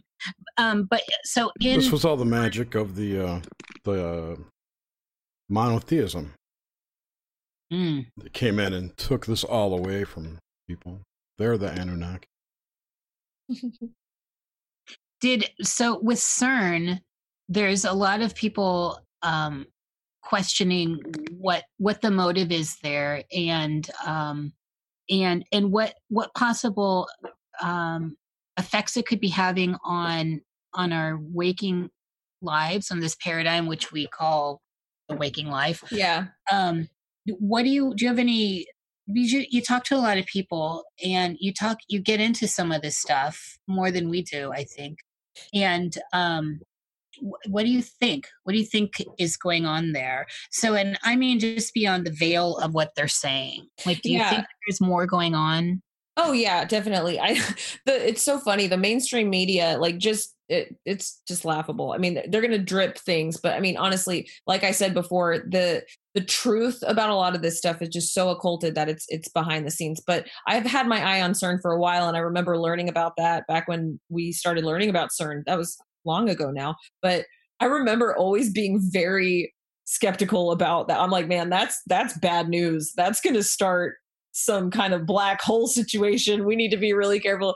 And then you start hearing about people talking about the Mandela effect and how after after CERN got in some facets people believed it was getting out of control and then you have this whole wave of like the Mandela effect that people are describing having uh, situations occur that they would remember differently from other factions of people and some people speculated that Not CERN to, was actually Go ahead. no, Oh, I no, was it's- not to mention the bandwagoners who said, "Oh, we stopped it." And doing oh whatever. gosh. yeah, I was to say the the uh, the thing the thing that sticks out in my head that changed is when CERN started uh, colliding lead particles. Mhm. They're now. I just heard this yesterday. They're going to start colliding gold particles pretty soon. Well, I That's think that interesting. It's like, okay, what kind of alchemy and sorcery are they combining over there? Right, but they're trying. That's the beautiful thing right now, and I think that that's what's the core answer. That that this is the the nugget of wisdom. It's not going to work. All of this stuff that's that was awesome by the bad guys that they're coming in here going, oh my gosh, we're losing control over the people. They are waking up. This is really bad. Oh my gosh, what are we going to do? I don't know. Why don't we uh, collide some gold in the CERN collider? Cool, let's try that. Like whatever whatever is going on on Let's the shoot planet. up Las Vegas. oh yeah, exactly. Mhm. That's what I'm saying. It's, Ooh-wee. it's shaken up. It's getting all shaken up. Some, a cult fan keeps asking, has anyone was- seen the CERN tarot deck? I was trying to get in there to ask. He had a question before that, which I've scrolled see. away. It was basically, uh, do you think CERN is? I don't remember if it's blocking or can block reincarnation. Uh, yeah, I'm not. I honestly, I'm not. I don't know about that. I don't know much about that. And I'm looking at. I just googled CERN tarot deck, and I'm not really seeing. I will What? find the link. There's they i had no idea there was a CERN tarot deck they started putting out some tarot cards. I don't know if it's full deck or I don't know. um i will definitely have to have those though Maybe y'all could put a link up in the uh the live chat. Here, can CERN fuck up reincarnation? That's his question. Oh, that's i love a cult fan yeah, He's great. my best friend. he's That is- awesome he That's is awesome amazing. Um, let me think of let me philosophize about this for a second. So I think that it's very important that we are not doing things to mess up the uh the system. And I do think that there are bad people out there on this world that are just definitely trying to uh bring Blow about up.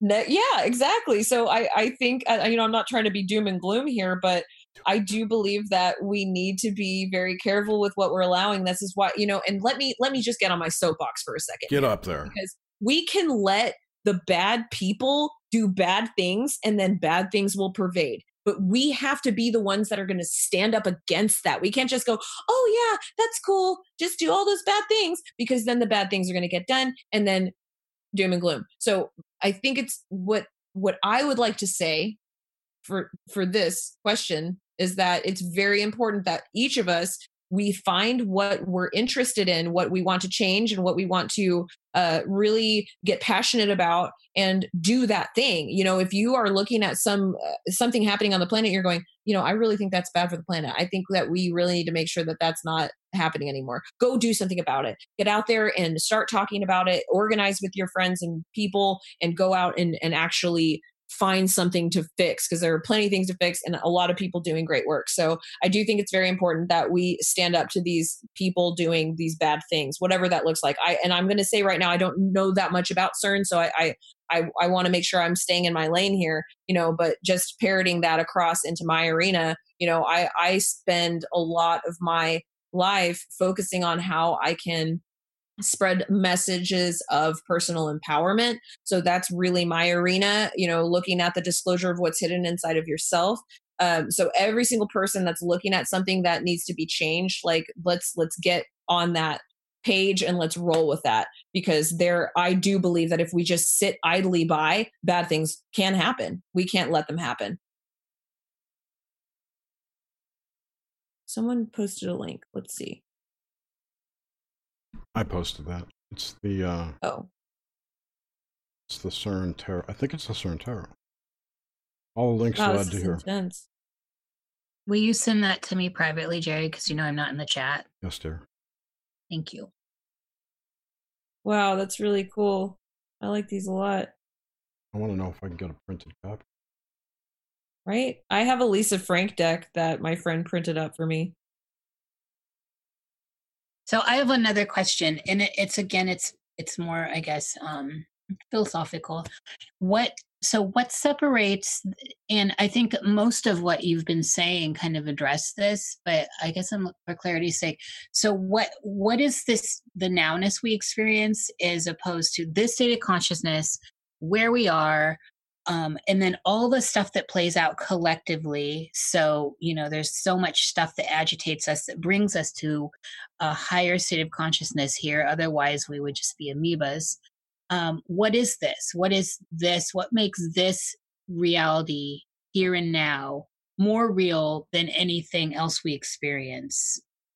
Why, why is this the pinnacle of everything I, I'm not sure if I completely understand your question, but I think what you're trying to ask is like the the conscious waking life that I've been describing. You're saying what makes that reality more than the other realities? Is that what you're If, asking? if if like all of our dream worlds and astral stuff, if those were all separate, say lives for us, your past and future lives, if you will, experiences experiences, right? But we're focused. We're stuck here. Anchored, Yes, why do we keep waking Why up are we anchor babies in this reality? because we uh, choose to and we've been taught to. So I think that when you are a child, your reality is more permeable and malleable and you can move.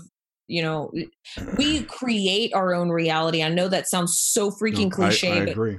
answer that to go deeper into what that actually means is that we agree. We agree to the reality that we're in. Allegedly. So- See, that angers me, that answer. Not I'm not mad at you. I'm just saying in general, because it's like uh, just one more thing that I don't know about that I've agreed to. It's like it just seems like another level of control.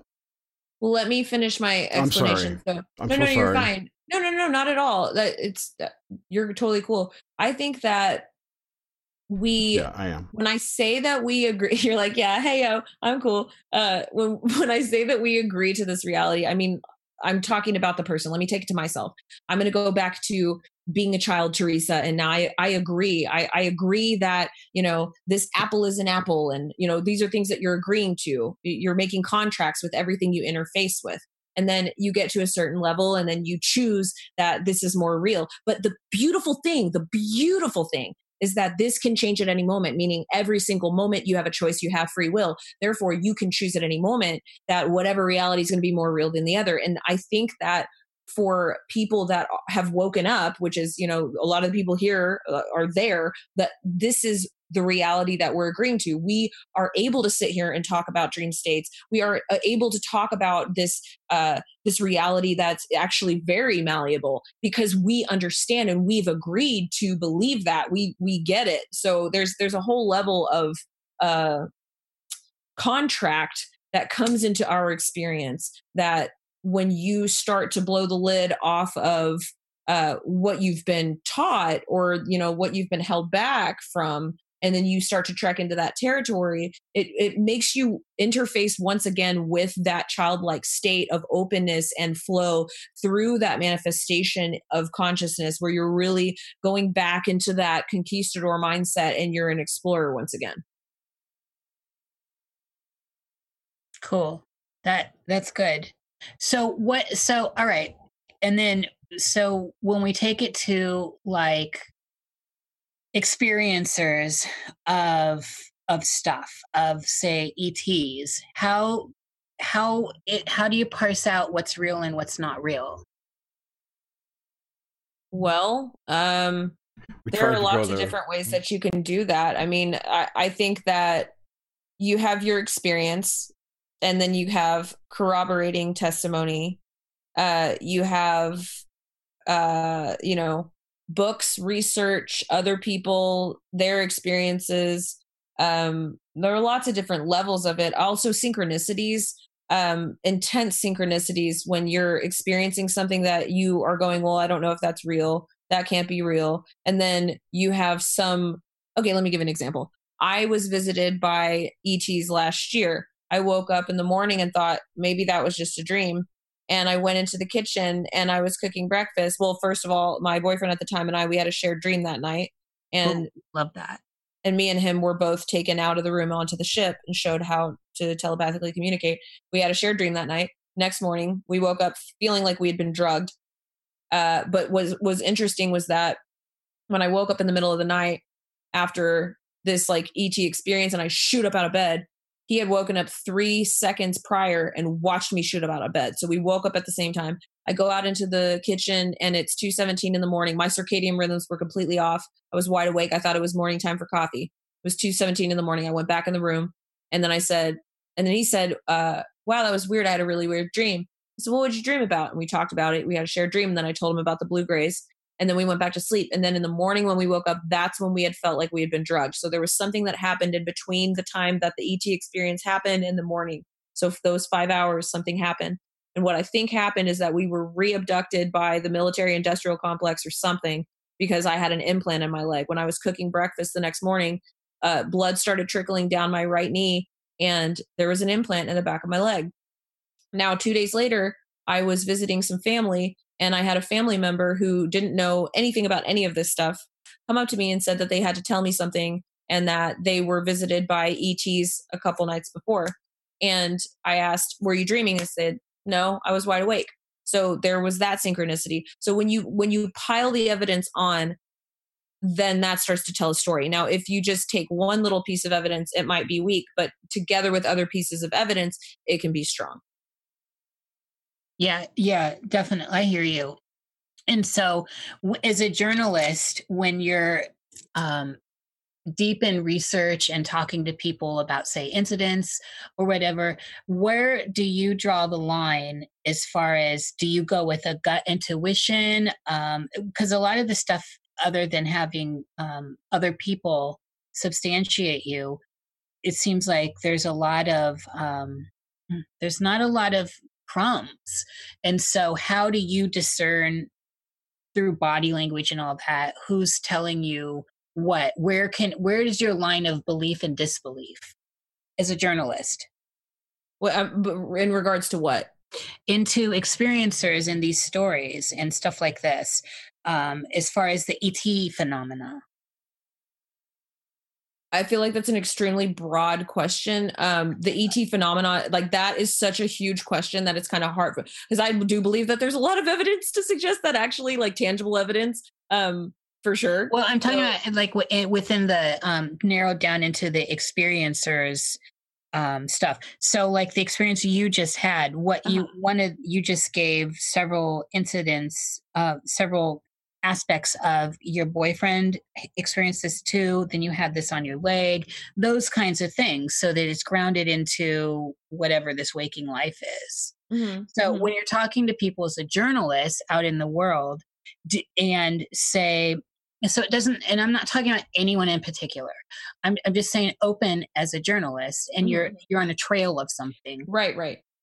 Where do you draw the line? So do you, I, I agree. There's a lot of evidence if there's something going on for sure. mhm. I mean, I think most people are looking at it, see that too. But where do you draw the line as a journalist on stuff? Do you, Gotcha.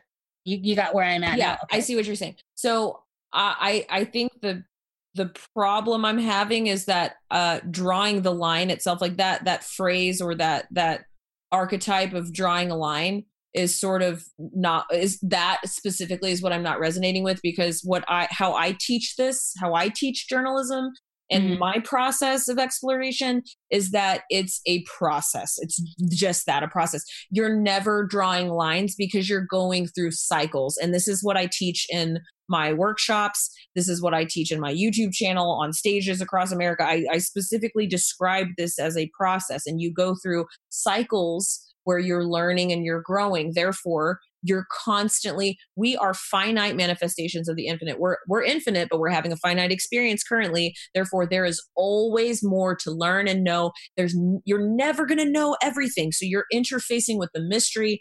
Uh, we are riding the wave between the known and the mystery always. So you're always just trekking new territory. So when you're interfacing with information, it's important to keep an open mind because when you're learning the truth, it's a process.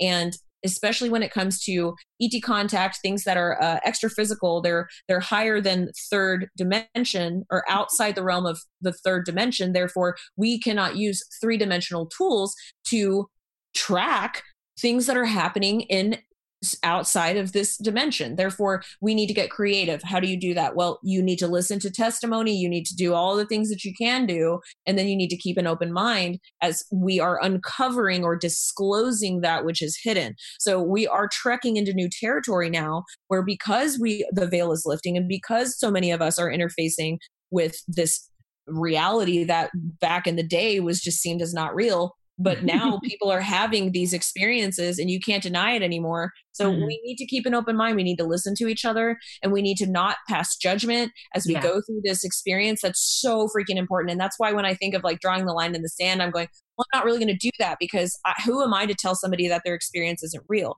Right. I can't. I can't do that, and I won't do that because I know that I take journalism seriously. It's who I am. It's in my DNA. It's it's literally who I am. Therefore, it's it's philosophy you're you're a conquistador of philosophy and exploration as a journalist you're never supposed to be saying oh well this is wrong this is right you're in the process you're in this growth process that's so beautiful and is really existing in that abyss of the subconscious while trying to make some creative uh, conscious points out of this flow as we're moving forward and then figuring out where we're going and it's just a beautiful journey Man, Teresa, you're great. This is um I, I like that. That's all I look for in people really is an open mind and a sense of humor. So and then I can connect with you. And um I think you've been really uh you're you've you've become more dimensional for me and um, broadened how I perceive you and what you're doing, which is fantastic. I, I'm thrilled. I actually have nothing nothing more, but I, I'm leaving this interview thrilled um, you've just been you've been wonderful, and it's surprisingly so. I didn't know what to expect. Oh, awesome! Well, thank you guys so much for having me on. This has been a blast, and I really had a lot of fun with you guys. Likewise, thanks for coming on. See, I told you it'd be fun.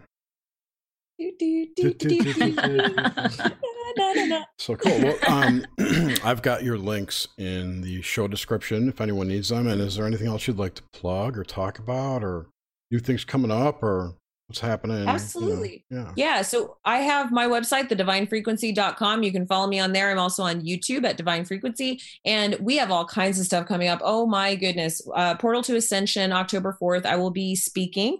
I'm going to be talking about extraterrestrial contact and the etheric battery. So we're going to be talking a lot about uh, extra physical contact and what that means for you, uh, how to become the initiate, stepping into personal power, all that kind of juicy stuff. Uh, after that, actually, we are launching. Oh my gosh, I'm so excited for this. Above Majestic is coming out, this documentary about implications of the secret space program that is being dropped on October 31st. We are going to be explaining a lot more about that thing happening. It's going to be a party, and I can't drop the knowledge totally just yet, but wait for a couple of days, and that's going to come out. We've got a whole big thing happening then. And then, uh, yeah, that's pretty much what we have going on. I'm going to be traveling a lot coming up. We've got uh, documentaries that we're building. We've got so many amazing things, events happening uh, across the board. We've got global meditations coming out uh, probably in Washington, D.C. over the next couple of months. Uh, so, yeah, just stay tuned and you can follow me at thedivinefrequency.com to find out more. Fantastic. Right. Well, I'd like to thank everyone who uh, showed up in the live chat tonight. It's great to have you here. Thanks again. Thank you, Nish. And be sure to tune in next week when our guest will be uh, Jenny Moonstone is next week, right? Next week's October too. We're starting our our witchy month of Halloween Yay, for October. October. We have some great guests coming up. Um, after that, we've got Jenny, we've got Solaris Blue Raven, and Thomas Sheridan. After that, so some real interesting shows. So, all right, thanks everyone. Take care. Have a great night, and we will see you next week. Goodbye, everyone.